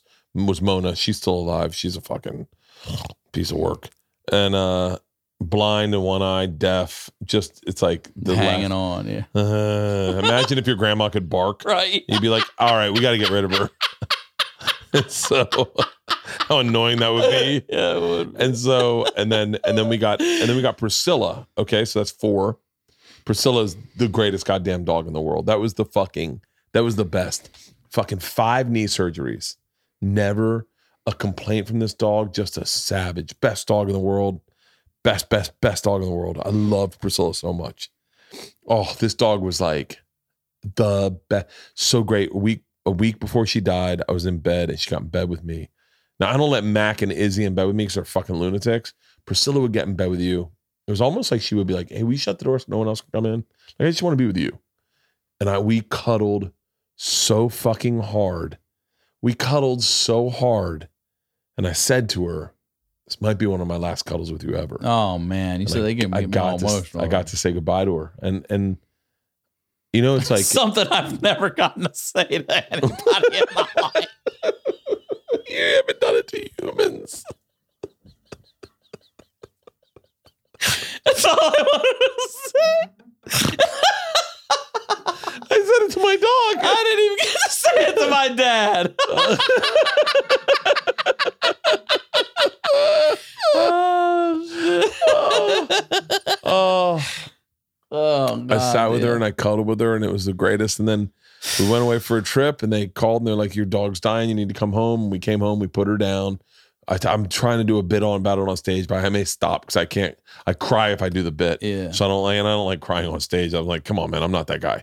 I'm not. I don't want you to ever feel like I'm trying to work your your strings like the Wizard of Oz. I want you to know that it's real. So if I'm crying, I'm going to stop. And so, uh and then we got Izzy. We got Izzy right before Priscilla died to keep Iz- Priscilla alive, and I really think Izzy did a great job. Izzy's a fucking lunatic. You'll see her out there. Brindle Mastiff, I've met Izzy. reverse, yeah, reverse Brindle, and then Mac is like a fucking probably one of the most beautiful dogs I've ever seen. Huge fucking head. You'll see. You'll see him. Huge head, fucking huge paws. Beast of a dog. 140 pounds, 130, 40 pounds. Um, but per this is a great way to round this conversation out. Per our conversation with LeeAnn, we have to get him neutered because he's uh Marking. Marking everything. but we talked to Danielle, who we got our, our bull mastiffs from, and she said, I'd like to breed him once. Maybe I'll do like, what if I did a, because I get one puppy. What if I sold that puppy or gave it to one of my friends? And I go, it's a it's a it's a Bert Kreischer one off. Give it a Burr. Someone who needs a dog, like someone with kids who needs a dog. They get this, I mean, genetically a gorgeous, beautiful, sweet dog. You're gonna meet this dog. You're gonna fall fucking fall in love with this dog. He is big fat face where you can fold it over. Yeah. Oh, just like grab it. Oh, I love this. I love dogs, man. I don't understand people who don't love dogs. I know. I used to not like cats, and we rescued this cat that I'm just in love with. This fucking cat, but she's I like would a love. dog. I would love. That's the thing. I'm allergic to cats, and I love cats. I love cats. I my first three times before I realized I was allergic to cats, I was all over cats, like playing with cats. And my mom's like, "This isn't gonna end well," and I was like, "We have a cat too. Gus. Gus is a fucking. How do you do it then? I just Stay suffer, away. Just suffer for my kids. I just have asthma. Yeah. I just have asthma. I run on the treadmill and try to beat it. Um, my wife said something to me the other day I thought was so cool about a cat. Gus will wake up in the mornings early and go outside, and then he'll lick the leaves, lick the dew off the Mhm. leaves. And I was like, "What the fuck's?" And he'll also drink out of the pool. I go, "We have a bowl of water for this cat." She goes, "He's a rescue." So you got to remember when he was a kitten, this is how he learned to get water. Like was wake up early and then you're not getting that out of that guy. And I was like, shit. I was like, and I used to love getting drunk by myself and not telling anyone about it. yeah, you're not taking the street out of that fucking cat. You're not It taking the come street out of that No. fucking cat. No. Oh, I just realized, just for the record, we need to keep this very secure while my dogs are here because they will knock down everything Well, I charge and in. piss on everything. Yeah, They're fucking beasts. So, who you got coming up on the podcast? Well, you know, I'm doing uh, Joey Diaz's life story, which has been awesome. I'm do- we're chronicling his life story from day one. I, I, I'm seriously, we're on like eight episodes, I think, and we're in like No. 1985. Are you serious? Yeah. I'm doing his whole life story. And when it's done, I want to put it on an album for him. And I told him, it's yours. I don't want it. Just look, no one else is doing it.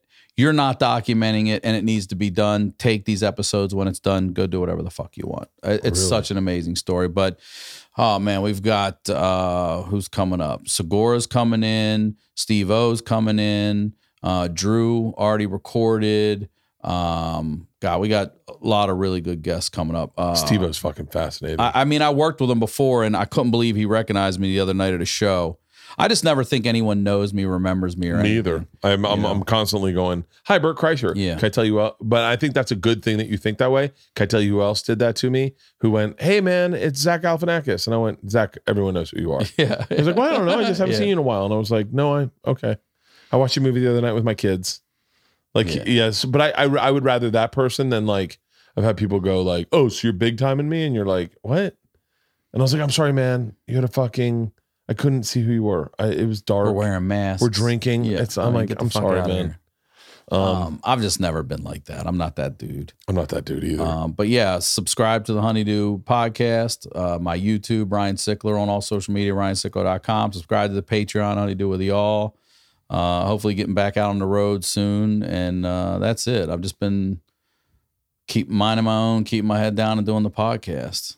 God bless, brother. This has been. Please come and do the goddamn I'm, I'm doing the honeydew. I'm I- doing the honeydew. Emily LaFord, who I love, we love, Yeah. is booking for me. And Okay. so I'll have her hit you up and we'll get a that's date. That's brilliant. She's the best. She's the best. best. She's She is the best. And everyone loves her and she knows everybody. And Yeah. She's Text her. Tell me to. I'll, I'll do it. I'll I do it in a heartbeat. I'm. I'm. It's my studio. I've got it- 24 7 access. I'll do whenever the. I don't care if you want to do it at night, morning, whatever. It's my spot. I love. Uh, that's what I love about where we've gone with Yup. podcasting. Is like you get your own spot. You got it. I'm good. What what time? Sure, I'm here. Yep. I'm here. I appreciate you doing this today, brother. I love you. I, lo- I love you love too, you. dude. Thank you so much. This is awesome. Ah, this is a good episode. that was fucking great. I love the way you laughed at my grandmother dying. It feels Oh. good to tell that shit. That was dude. fucking hilarious.